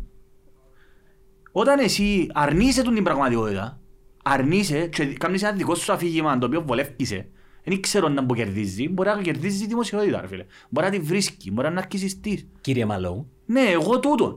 Όταν εσύ έχεις την ευθύνη και λαλείς ψευδός ότι είσαι ο εφευρέτης του mRNA που είσαι ψεύτης που το λαλείς το πράγμα. Που ναι, έχεις μια ιστορία πίσω στη ιατρική, αλλά δεν σημαίνει ότι όλοι οι ιατροί είναι καλοί. Εντάξει, άμα εσύ είσαι ο μόνος απέναντι σε όλη την επιστημονική κοινότητα, είσαι εσύ 100 και έχεις χιλιάδες, εκατοντάδες χιλιάδες. Εντάξει ρε φίλε. Δεν μπορούμε να κάνουμε τώρα. Είναι επικίνδυνες οι απόψεις, είναι misinformation. Και όταν έχεις άνθρωπον τις ώρες τώρα, το ερώτημα αν θα πρέπει να κόψει ο Joe Rogan, εγώ θα σου έλεγα όχι. Όχι, μην τον κάνεις cancel. Κατά τον που γίνεται με τον Joe Rogan ξεφύγα πάλι. Είναι cancel culture, εγώ διαφωνώ. Ναι, με τεράστιο cancel culture. Ναι, διαφωνώ απολύτως. Και επίσης λέω σου, εγώ ενδεχομένως να πω ότι για τον Μαλόν ότι φκάρ τον Τζίνον, μεν, αλλά πρέπει να έχεις τον αντίστοιχο απέναντι σου. Δηλαδή, φίλε, μιλούμε για τεράστιο αντίκτυπο, ακούσεις σε πάρα πολλοί κόσμος, τρέχουν πάρε και μιλούμε για παιδιά τα οποία δεν μπορούν την ικανότητα. Πιστεύκουσε. Ρε μάνο, όπως εμένα που μου στέλνουν μηνύματα, φέρε και κάποιον της αντίθετας και ρωτώ τους, Ποιον? Πες μου, τον ελπιδοφόρο στα Τυριάδη. Δεν θα το φέρω τον ελπιδοφόρο στο Τυριάδη. Κάποιον όνομα, κάποιου... Ξέρεις γιατί θα φέρεις τον ελπιδοφόρο στο Τυριάδη? Να σου το πω ρε, θα φέρεις τον ελπιδοφόρο στο Τυριάδη. Γιατί άνθρωπος ο οποίος, αν μπήκαμε στο προφίλ του και φρίξα, άνθρωπος ο οποίος είναι λεγόμενος επιστήμονας και λαλεί για Χριστού και Παναγίες και μιλά για μυστεύκη σε μεταφυσικά πράγματα και όχι στην επιστήμη και μόνο, δεν είναι άξιος να τον λάβεις σοβαρά υπόψη. Ξεκάθαρα, δεν μπορώ να το πω πιο ξεκάθαρα. Δεν μπορείς να φκένεις και να λύσεις για μασόνου και αντιχριστιανισμούς και να σε πάρνει ο άλλος σοβαρά. Και φκήκα και στην εκπομπή της κάθε Σάββα και μιλήσα εναντίον του συγκεκριμένου δικηγόρου. Ξεκάθαρα, με το όνομα του πλέον. Έλεος ας πούμε. Ποιον είναι να φέρεις απέναντι να μιλήσει? Όταν όλοι οι επιστήμονες... Μα εγώ ρωτώ άτομα τα οποία... Ποιος εμπώνε ρε τούτος? Είναι καγιατρή. Είναι να μου φέρεις το ποιο να μην θέλω καν να το πω. Θα το φέρει, μην του πεις το όνομα του. Κάνει ρε φίλε. Επιτίδη ρε φίλε, ότι θέλω να βγάλει ριάγει ο άλλος ο βλάκας ας πούμε. Ξέρω τους προσωπικά, θυμάσαι που το είπα. One by one ξέρω τους. Ξέρω τους και ευκάλα. Και ξεμπροστιάσα τους. Εντάξει, και το πράγμα δεν καταλάβουν τούτοι ότι είναι να τελειώσει του η πανδημία. Και θα σε παίρνει κανένα σοβαρά ρε. Καταλαβαίνεις το ότι θα σε παίρνει κανένα σοβαρά.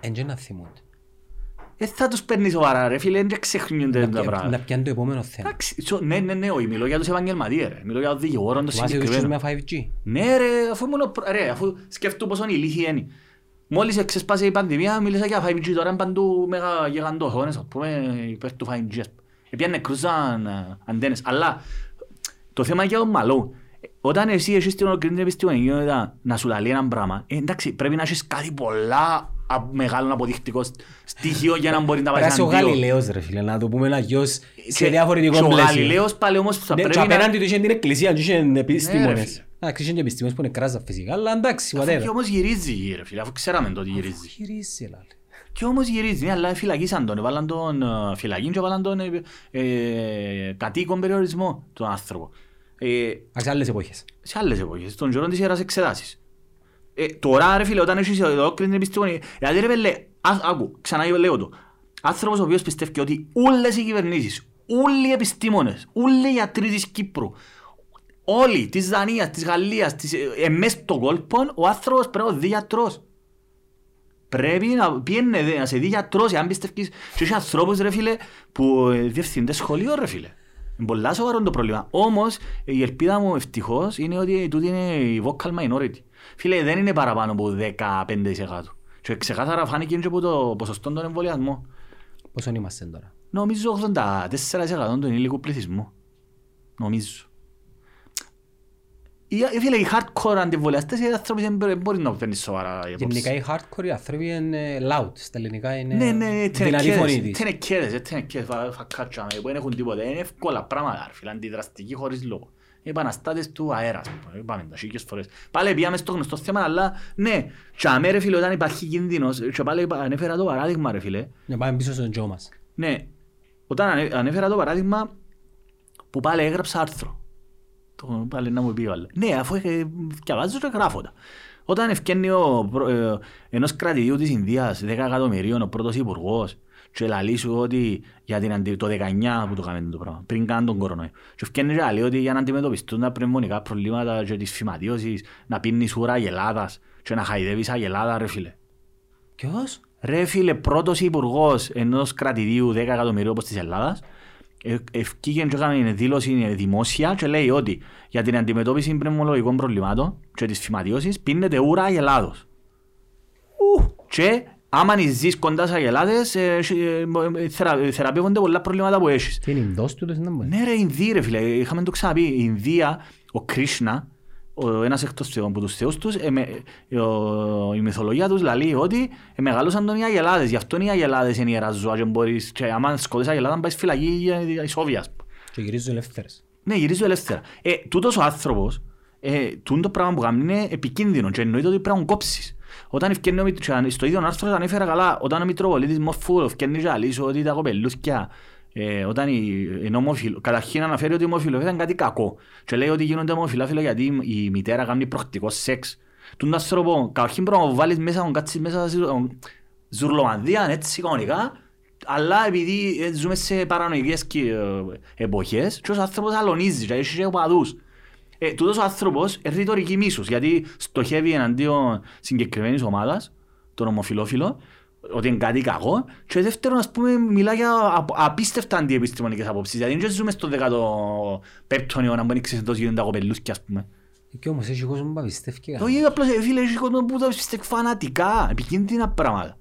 Ενώ ο φανατισμός το πρόβλημα. Νορμάλ κόσμο θέμας. Σε εισαγωγικά το νορμάλ. Ήμουν σε τραπέζι και άτομο το οποίο υποτίθεται νορμάλ. Φίλε, η πανδημία αποκάλυψε πάρα πολλά πράγματα. Έκαμε το ατάκ όμως η υπόλοιπη παρέα και... Εν τούτο που είπε ο Ομπέρτο Έκο.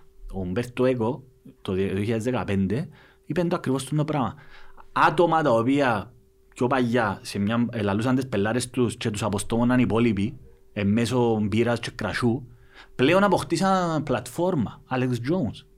Τούτο είναι το επικίνδυνο των μέσων κοινωνικής δικτύωσης. Ναι, αλλά μαζί με την... Οι ορδές ηλιθίων αναφέρει. Εντάξει, μαζί με οτιδήποτε καλό έρχεται και το αρνητικό. Δηλαδή, μπορούμε να κατηγορούμε τα social media, την τεχνολογία. Εργαλείο. Εγώ θα το πει ξανά ότι δείχνουν τον πραγματικό μας σε αυτό. Μπορεί να τα κόψω. Μπορεί να ξεφύγεις. Τσίνος είναι ο κόσμος. Τον κόσμο, τον παιδιά. Ας ασυστήσω τους ανθρώπους. Έτσι είναι οι άνθρωποι. Εγώ να σου πω κάτι. Ακολουθώ διάφορες σελίδες. Έχει πολλές καλαμαράες, ας πούμε. Αν καμένη καλαμαράες. Καλά ρε καλαμαράες. Σε άλλα επίπεδα. Δεν μπορώ. Φίλε, ας σου πω κάτι. Άκου. Και η μεν και η δε. Ο αδερφός φίλου μου, ξαναείπα σου το ξάπω. Φανατικός ήταν με τον Φιλόπουλο. 62 χρόνων, αντιεμβολιαστής φανατικός, εκόλλησε κορονοϊό, αρνήθηκε να πάει σε νοσοκομείο, αρνήθηκε γιατί θα με σκοτώσουν, ξέρεις οι καλαμαράες, οι λαχατζανίες, και πέθανε. Επίτα μες στο νοσοκομείο, υπέφερε και πέθανε ρε φίλε. Και εκόλλησε και η μάνα του 80 πόσο χρόνων και πέθανε και η μάνα του. Εντάξει, λοιπόν, εγώ ξέρω τώρα άτομο, το οποίο έχει προκαρκινικά, και όταν μιλούσαμε, δηλαδή το πιένετε και άλλους γιατρούς. Θα τα οικονομήσουν, δηλαδή, ξέρεις τους γιατρούς, δεν τους πιστεύω, η φάρα. Και του λέω, ρε γιατρέ, πες μου την αλήθεια. Και άρχισαν τις καλαμαρίστικες, τις πίπες, που είναι πελανίσκος, ας πούμε, δηλαδή του ρε, σκάς, ας πούμε, έτσι είναι εμβόλια, δάμε. Πιένε ρε, εγώ θα του πω του γιατρού, να θα υπογράψεις γιατρέ το έντυπο 105 του νόμου, μισή μου, ποτέ τις μαλακές που λαλούν. Λάω τώρα, μην είσαι βλάκα ρε, πιένε σε γιατρό ρε, άιστα ρε, και είναι εμβολία τώρα, είναι η υγεία σου ρε, να πεθάνει. Σκεφτούμε ότι ρε φίλε, επηρεάζονται τόσο πολλά. Φίλε, τόσο άνθρωπος, ναι, αλλά τόσο άνθρωπος επίστηκε τόσο πολλά. Φίλε, είναι τα echo chambers. Το Facebook είναι το μεγαλύτερο echo chambers. Τούτη η λύθη καθιστρεμένη μεταξύ τους, δυναμώνει ο ένας με τον άλλο ρε φίλε, κάνουν like ο ένας στο άλλο και χαίρονται μεταξύ τους και μπορεί να χάσει τη ζωή του ρε φίλε, για όντι βλακεία. Γιατί μη σημαίνουν οι γιατροί πουλημένοι. Είναι τα κονομάνε οι γιατροί. Σκάσε ρε και πιένε ρε. Σκάσε άιστες πίπες τις καλαμαριστικές. Πιένε ρε μαλάκα, είναι Κυπρέος το σπουσάλο. Αλλά ζεις τη Ελλάδα. Πιένε ρε σε γιατρό ρε και σκάσε που να του πεις να υπογράψει το άρθρο 15 μισή μου. Δεν που πουλάλεις ρε. Ενούλοι πουλημένοι, ενούλοι. Άκου, και μπορεί να χάσει τη ζωή του, να μην κάνει την επέμβαση για παράδειγμα. Γιατί έτσι. Όπως ο άλλος έχασε τη ζωή του 62 χρόνια και φύγε 2 κοπελούθκια, εντάξει, μεγάλα τα παιδιά του, αλλά φύγεντα χωρίς πατέρα, ρε φίλε. Κατάλαβες, που επηρεάζει τη ζωή τους γιατί έπιανε 1.500 ευρώ μισθό και τώρα μην κάνουν τίποτε. Και τούτον έχει σημασία του. Τούν τα πράγματα, ότι είσαι απόψεις επικίνδυνες, ο κόσμος είναι ηλίθιος, ρε φίλε, μην μπορεί να διακρίνει. Εγώ ξέρω, η θεία μου, ρε μαλάκα, επηρεάζουν την 80 χρόνια και πάει να εμβολιαστεί, γιατί επηρεάζαν την τα κοπελούθκια της, ρε φίλε. Εξάρφια σου. Ναι ρε φίλε. Και είναι άνθρωποι που έχουν θέσεις ρε φίλε. Α, καινούν τηλέφωνο μετά. Με κόφτει ρε, με διαφέρει. Και αφήνονται γενέκα ρε φίλε. Να είναι τόσο χρονών και να μην εμβολιάζεται ρε φίλε, να χάσει τη ζωή της. Γιατί ο άλλος είναι ψεκασμένος, γιατί είναι του χριστιανισμού. Έλεος ας πω, επικίνδυνα δουν τα πράγματα ρε φίλε. Φίλε πεθανείς και κόσμος. Να σου το πάρω έτσι λίγο φιλοσοφικά. Είναι η ματιαδοξία του ανθρώπου που νομίζει ότι να ξανάρθει μες στον κόσμο. Όχι, θέλει να νιώθει κάτι ξεχωριστό. Ένα θάνατος, ρε φίλε. Θέλει να νιώθει κάτι ξεχωριστό. Ναι, αλλά η δική μου η προσέγγιση, φίλε, έχεις την τύχη να ζεις μια φορά μια. Μια φορά ζεις, ρε φίλε. Γιατί τη σπαταλάς, γιατί τη βάζεις σε κίνδυνο. Εντάξει, φυσικά νόβεις τώρα γιατί καπνίζεις, γιατί γιοντάλλο. Εντάξει, οκ. Και τούτο είναι κακό, αλλά γιατί το παίρνεις τόσο ρόλο, ας πούμε, σε νοιάζει για τη ζωή σου. Φίλε, εσύ πιστεύεις ότι ο 62χρονος εμπιστεύκαν, ας πούμε. Απλώς εμπιστεύκαν, ρε φίλε, επηρεαστήκαν και πάνω, εμπιστεύκαν ότι είχε κορονοϊός. Εν εμπιστεύκαν ότι είναι τόσο σοβαρό. Ο φίλος μου, Χριστόφορος ο Τορναρίτης, έχει μια θεωρία που λέει ότι δυστυχώς η λογική λέει. Εντάξει. Δεν το εξακρίβωσα επιστημονικά αν ισχύει το πράγμα, αλλά λέει ότι ο άνθρωπος δεν σκέφτηκε με τη λογική του. Και η λογική δεν μπορεί να συγκρατήσει μεγάλων ποσοστών πληροφοριών και επειδή δεν το συγκρατήσει, στέλνει το στο ζόλαλι. Και όλοι αντιδρούμε με ζώδες αίσθημα. Κοινωνιολογικά... Άρα ισχύουν, είσαι δίκαιο δηλαδή. Φίλε, ο άνθρωπος δεν σκέφτεται και με συναίσθημα ρε φίλε. Επίσης ο άνθρωπος είναι πάρα πολλά πράγματα ταυτόχρονα. Ο άνθρωπος... Καταρχήν πρέπει, για να μπορέσεις να επεξεργαστείς μια πληροφορία, πρέπει να έχεις και το κατάλληλο υπόβαθρο. Όταν εσύ δεν είσαι, δεν μπορείς να, δεν είσαι στο επίπεδο το νοητικό και το ανοητικό, νοημορφωτικό και το γνωσιολογικό. Για το παππούς μην τα γνωσίνε εσύ με μου άνθρωπος να πάει βάλει εμπόλιο να σημαίνει. Εντάξει ρε φίλε, ο άνθρωπος αντιλαμβάνεται, πρόσεξε, ο άνθρωπος ο οποίος αντιλαμβάνεται τα όρια του, σοφός. Ένας άνθρωπος ο οποίος δεν έχει πτυχίο, αλλά δεν έχει ευκάλει το σχολείο, αλλά αντιλαμβάνεται ότι εγώ ρε παιδιά είμαι γιατρός. Να ακούσω τον γιατρό να μπορεί να μου πει. Ενώ όπως ο Bill Burr που μιλούσε με τον Joe Rogan στην αρχή της πανδημίας. Ήταν ο Joe Rogan και πήρνε τον πουρον του και στο παγιόν στο στούντιο με την Αμερικανική σένα και τον Jimmy Hendrix και όταν ο Λεβέντης με τον Bill Burr και μιλούσε για τον κορονοϊό. Και λέει του, πρέπει να είπκαινε και τίποτε ο Τζο και να πες μου εσύ τι πιστεύεις, λέει του, ah yes, let's talk about it, λέει του, ο Τζο Ρογάν του Bill Burr. Και λέει του, ρε, άκου ρε, Τζο, λέει του, λοιπόν, θα κάτσω να συζητήσω τώρα για ιατρικά θέματα με έναν τύπο που πίνει πιο πουρόν και που πίσω ότι έχει αμερικανική σημαία. Και χτίστηκε, αχαχαχαχα, εγώ λάδεις, δεν μου γαμνώ, δεν μου λέει ο συνδυσί, μάσκα, σήμερα μάσκα, δεν μου λέει ο συνδυσί, πού τον το πράγμα. Του τον κάνω τζουραδίτο και κόψε τον αμέ. Ο άνθρωπος, τον Bill Burr, λογικός ρε φίλε. Δεν μπορώ εγώ να ξέρω, εν και λαλώς ότι να δέχεσαι τυφλά. Εν και λαλώς ότι πρέπει να δέχεσαι τυφλά, ότι σου λαλούν. Οποιοςδήποτε, εννοείται πρέπει να βάλεις φίλτρα. Αλλά όταν έχεις να διαλέξεις όμως. Φίλε, είναι ζωής και θανάτου. Το πρόβλημα των ανθρώπων είναι ότι τούτοι όλοι αντιβάξ, τούτοι μικροί μειονοτά, εμπίστευκονται ότι έχει πανδημία ρε. Εν τούτον το πρόβλημα. Νομίζω περάσαν τούτον. Όχι. Δεν πιστεύουν ότι... Εν πιστεύκουν. Και επίσης ο άνθρωπος επεξεργάζεται τα μέσα στο νου του. Φίλε, συνέχεια αλλάσουν τα πράγματα. Ρε. Ενώ πως στη θρησκεία... Κάθε πιο πολλά χρόνια. Συνέχεια ας πούμε αλλάσουν. Ναι, αλλά εννοούσαν το πράγμα. Ναι, αλλά εννοούσαν το πράγμα. Εν τόσο λογική. Εν μπορείς να συζητήσεις λογικά με τους ανθρώπους. Δηλαδή, λογικά μπορείς να πεις. Στην αρχή να σου πω είναι πανδημία, έστερα ναι, έχει πανδημία, αλλά λειτουργούν τα εμβολία, ναι, αλλά λειτουργούν τα εμβολία, αλλά πάλι μεταδιούν, ναι, αλλά πότσιβα. Πάντα να βρουν να σου πούν κάτι, ρε. Δεν μπορείς να συζητήσουν τους ανθρώπους. Ώσπου να τους τύχει, να ψοφήσουν και μετά γυρεύκουν το λάθος. Πώς θα το γυρεύκουν γιατί πεθάναν. Όπως έπαθεν ο αρφός του φίλου μου, ας πούμε. Τούτο. Αλλά το ερώτημα είναι καλά, ρε. Θεωρούν να μου γίνεται, εμπιστεύκω, ρε. Εμπιστεύκω να τους τύχει εκείνος. Τούτη είναι η απάντηση, τόσο απλή. Ο άνθρωπος και επίσης πιστεύουν τον Μητροπολίτη Νεόφυτο. Εάν πιστεύεις τον Μητροπολίτη Νεόφυτο, ρε φίλε, δεν μπορεί να πω, ας πούμε. Πώς μπορεί να συζητήσεις έναν άνθρωπο που μιλά, που ακούει... Φίλε, έχει βίντεο, βγάλε μου για κάποιον λόγο το YouTube, επειδή στείλα σου νομίζω κάτι που λέει ότι να γίνει πόλεμος, και να κάνει. Βγάλε μου τα... Φίλε, ποιος... Φίλε, έχει... Και ακούσεις χιλιάδες views, ρε φίλε, δηλαδή γαμώ το. Είναι πολλής πελός κόσμος. Και τότε οι άνθρωποι έχουν θεσάρες. Και επηρεάζουν κόσμο. Πώς μπορώ εγώ να συζητήσω με ανθρώπους ως πάρω σοβαρά. Τους ανθρώπους, τους αντιβάξ που ακούν τον Μητροπολίτη Μόρφου. Εν μπορείς. Εν να με κράξουν, εν με κόφτει. Εντάξει, φίλε, εν να περάσει η πανδημία.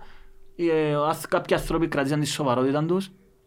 Και κάποιοι άλλοι άνθρωποι ξεμπροστιαστήκαν τέγι. Λάλλη και ο κόσμος ξεχνά. Οι λύθοι εν να παραμείνουν οι λύθοι. Εν να βρουν κάτι άλλο να μάχονται. Ότι είπε διγή και έχουν τα πράγματα. Αλλά εντάξει. Αλλά η ουσία του θέματος είναι ότι ναι, τα όρια του τι είναι ελεύθερη εκφράση και πρέπει να εκφράζεται είναι πάντα debatable. Πάντα είναι ανοιχτό προς συζήτηση. Γιατί τα 90s δεν είχαν τέτοιου συζήτησης για το freedom of speech, το πολιτικό. Επειδή ήταν μόνο μες στα κανάκια ρε φίλε. Μες στα περιοδικά. Ποιος εμπογράφει. Αφού εμένα το μεγάλο μου πρόβλημα πάντα... Ήταν ότι δεν μπορούσα να εκφραστώ. Πάντα εγώ, δηλαδή με το που ανακαλύφθηκαν δηλαδή το YouTube, το blog, δηλαδή εγώ... Τα guest book. Το 2002 είχε κάνει ο πολίτης ένα πόρταλ και κάποια στιγμή χρησιμοποιούσα το εγώ για να γράφω και μπλοκάραμε, σβήσαν τα πολίτης, γιατί εγώ είχα νιώθει πάντα την άγκη ρε φίλε. Έγραφα τότε, έγραψα κάποια άρθρα στον πολίτη, ύστερα κόψαμε μετά το σχέδιο Ανάν και έκαναν blog. Ήταν τον blog, αλλά ο λόγος δεν υπήρχε ρε φίλε, έτσι, γιατί ήταν το ρίκ ας πούμε. Φίλε μου, η τεχνολογία θα μας σώσει, θα σου εξηγήσω γιατί. Θα δημιουργηθούν τα μετάβερσες. Και ο καθένας θα μπαίνει στο ειδικό του παραλληλόν κόσμο. Ακούσες μια γενικά που είπαν ότι βιάσαν μες στο μεταβέρς. Παναγιά μου, στείλαν μου τώρα φίλε, πολλά νωρίς για να ασχοληθούμε με το ναι, απλά και όμως που λέω είναι ότι, εντάξει τώρα λέμε τώρα, η τεχνολογία όπως σου είπα θα διορθώσει τα πράγματα επειδή θα δημιουργήσει εικονικούς κόσμους που για τον καθένα θέλει διαφορετική. Θέλεις να πιστεύεις και το πράγμα. Και ξέρουμε όμως ποιες είναι οι επιπτώσεις. Να σου αναφέρω επίσης έναν παράδειγμα. Τι είναι και οι επιπτώσεις. Δεν ξέρεις πού μπορεί να πάει ρε. Άρα φίλε, εγώ άμα μπαίνουμε στο δικό μου το Metaverse και εσύ είμαι στο δικό σου το Metaverse. Ναι, αλλά φίλε, δεν ξέρεις τι κατευθύνσεις να πιάει. Δεν μπορείς να ξέρεις. Όλα καθόλου. Ο Jim Jefferies, ξέρεις τον Jim Jefferies. Ο Jim Jefferies είναι ένας Καναδός κωμικός. Όχι, Καναδός λάλλον, Αυστραλός. Και κάλεσε τον φίλε, ρε τον Bill Burr, ξέρεις τον τελικά ρε, βρες το. Μου στέλνεις με, θα ρωτάρει. Μπορεί να πεις σώμα, αλλά πυροβολάς με και με. Jim Jefferies μαζί με τον Bill Burr, του και οι δυο έγιναν γνωστοί μέσω του YouTube. Εντάξει, πού είχε να ξέρω τον Joe Rogan, σπαδέαν το YouTube. Άρα τούτοι άνθρωποι έγιναν γνωστοί. Είναι θωρείς Fear Factor αλλά όπως. Ω, δεν το θωρούσα. Ο Αντένα. Δεν θωρούσα. Α, έδειχνε τον Joe Rogan, το αμερικανικό. Ναι, ναι. Είναι και ελληνικό νομίζω, αλλά... Fear Factor. Δεν ξέρω. Είναι τρώμε μπελάρι. Αλλά φερεντίνος άλλο, πώς ο δικός μας. Όχι, όχι, είναι θωρούσα ρε φίλε, έτσι πράγματα. Λίγο... Και συζητούν, κάλεσε τον Jim Jefferies τον Bill Burr και κάθονται και συζητούν. Δηλαδή, ας πούμε, δηλαδή τον Bill Burr ο λεβέντης μου, εγώ δηλαδή θα ήθελα η τεχνολογία να σταματήσει το 1995, λέει τώρα. Λέει του καλά γιατί ρε, αφού είναι τόσο, εσύ έγινε γνωστός. Λέει του ναι, έγιναμε γνωστοί, αλλά ρε επικίνδυνο, εγώ φοβούμαι. Και να πετάσει τον Jim Jefferies, λέει του έχεις δίκιο και να σου πω να πως σκεφτούμε όλα, λέει τις προάλλες. Ναι, λοιπόν, let's say I fuck a pig. Νομίζω ξαείπα σου το. Let's say I fuck a pig. Yeah, that's the word. Πεθαρίσκομαι. Ναι, ας πούμε τώρα, γαμάς γουρούνι. Σκέφτομαι ένας άνθρωπος ο οποίος να είσαι τόσο διαστρεβλωμένη αντίληψη της σεξουαλικής, ας πούμε, επιθυμίας, πάει κάνεις κτηνοβασία. Ένας άνθρωπος πριν τα social media θα ήταν, σκεφτούν πόσο αναπομονωμένος, θα ένιωθεν μπούλους, άμα να είμαι άρρωστος, πάω με γουρούνια κλπ. Τώρα με τα μέσα κοινωνικής δικτύωσης πάει στον Google και βάλει «Who else fuck pigs» και θωρεί έναν κατεβατό «We are a community» τώρα. Και τούτοι ούλοι λαλίον και έχει δίκαιο. Τούτοι ούλοι πελί. Τούτοι ούλοι ανθρώποι... Πελί ρε, δεν μπορεί ρε. Τούτοι ούλοι άνθρωποι οι οποίοι ρε φίλε κάπου αλλού ας πούμε έχουν community ρε φίλε. Καταλάβες, δηλαδή τούτοι οι flat earthers έχουν community. Τούτοι οι λίγο λαλούν ότι... Έχουν Netflix show. Ναι, έχουν Netflix show. Τούτοι και πιάνουν δύναμη ενός που το άλλο. Δηλαδή τούτοι οι άνθρωποι οι οποίοι αν δεν είναι τα social media και να σπούν να τα κάπου κακομάζαλοι και να αντιμετωπίζουν τους δαίμονες τους, να πιένουν στο ψυχιάτρο, τούτοι οι άνθρωποι κάνουν community. Δηλαδή, ο Alex Jones ρε φίλε, δεν είχε τηλεόραση. Είναι ένας πελός ο οποίος να τον έχουν δημένο. Και είναι το personality. Είναι μεγάλη personality. Άρα τα όρια ρε φίλε πρέπει να μπαίνουν όρια. Το ποιος είναι να βάλει τα όρια και τούτο είναι ένα θέμα. Πρέπει να προστατεύσουμε την ανθρωπότητα από την αληθινή της ύπαρξη. Φίλε, ο χειρότερος εχθρός του ανθρώπου είναι ο ίδιος του εαυτός. Εντάξει, τούτον έχει να κάνει ότι... Να βάλουμε τη σκόνη κάτω από χαλί. Όχι ρε φίλε, θα την βάλεις, να προσπαθήσεις να την καθαρίσεις τη σκόνη. Μα η σκόνη παράγεται. Είναι συνεχώς αγώνας ρε φίλε, δεν έχει απάντηση ρε φίλε. Ρε τα μη κλιματική αλλαγή αφισβητούν ότι υπάρχει. Εντάξει, αντιβάξεις είναι αντίον της κλιματικής, είναι ούλα τούτα. Είναι ακροδεξί. Φίλε, υπάρχει ένα πάτερ. Και συνδέεται με τον που είπαμε. Ούλοι οι αντιβάξεις, δηλαδή, λέω το εξής. Δεν είναι όλοι οι αντιεμβολιαστές φανατικοί, εντάξει, αλλά όλοι οι φανατικοί είναι αντιεμβολιαστές. Κατάλαβες, δηλαδή, δεν είσαι τσάν να είσαι φανατικός μέσα αντιεμβολιαστές. Δηλαδή, οι Ναζί, έχουν έναν κοινό χαρακτηριστικό ρε, είναι πατριωτικό παπάρες, φασίστες ή παραπάνω από τούτοι, δηλαδή το freedom, φασίστες. Το trackers στο Καναδά, μεγάλος αγώνας μισού, είναι ακροδεξί, αλλοπαρμένη ας πούμε, οικογένεια, πατρίδα, θρησκεία, οικογένεια. Τούτο είναι. Έχει αντιβάξ. Τούτο υπάρχει ένα κοινό χαρακτηριστικό. Τώρα αν ξεφύγαν και κάποιοι άλλοι που στο αντιεξουσιαστές μισού πελάρες που έχει ποτούν τους αναρχοαυτόνομους στην Ελλάδα που είναι πελοί άνθρωποι. Όχι είναι αλλού, είναι εντάξει μπρος πέντε σοβαρά, αλλού, είναι και άνθρωπος ας πούμε. Αλλά η πλειοψηφία είναι από τούτους ρε φίλε, είναι από τούτους. Ακροδεξία, αλλοπαρμένοι βλάκες που αμφισβητούν τα πάντα. Αμφισβητούν το ότι έχει κλιματική αλλαγή. Τούτο, είναι τυχαία τούτα ρε φίλε, υπάρχει ένα χαρακτηριστικό του ανθρώπου. Και υπάρχει και σε μεγάλο βαθμό οι κανονικοί άνθρωποι ρε φίλε που εντάξει ζουν τη ζωή τους. Ακούουν την επιστήμη και υπάρχει μια ποσότητα, ένα ποσοστό ανθρώπων οι οποίοι ναι αμφισβητούν κάποια πράγματα αλλά με λογική. Να δούμε, να μπορούν να άγουν. Να τα σταματήσουμε ποτέ να έχουμε νίκους, όχι, δεν θα σταματήσουμε. Τουλάχιστον όσο είναι ο άνθρωπος με τη μορφή του Homo sapiens. Εάν τώρα γίνουμε μοντός cyborg και λοιπά, πάμε στο Metaverse δηλαδή και εσύ, αλλά πάλι το Metaverse μπορεί να υπάρχει σύγκλευση του πραγματικού κόσμου. Πώς είναι το Facebook με Instagram. Είδες το τελικά το Matrix ρε. Όχι ρε. Άισα μέσα στο κάτω. Να πού να βρω ρε. Εντούτα. Θα το δω και μόλις το δω θα... Εντάξει είναι και τίποτα. Θα κάνουμε ένα επεισόδιο για πράγμα. Let's drink to that. Γεια σου Μιχάλη. Να μου το αλλούν οι Vikings. Σκόλ. Σκόλ.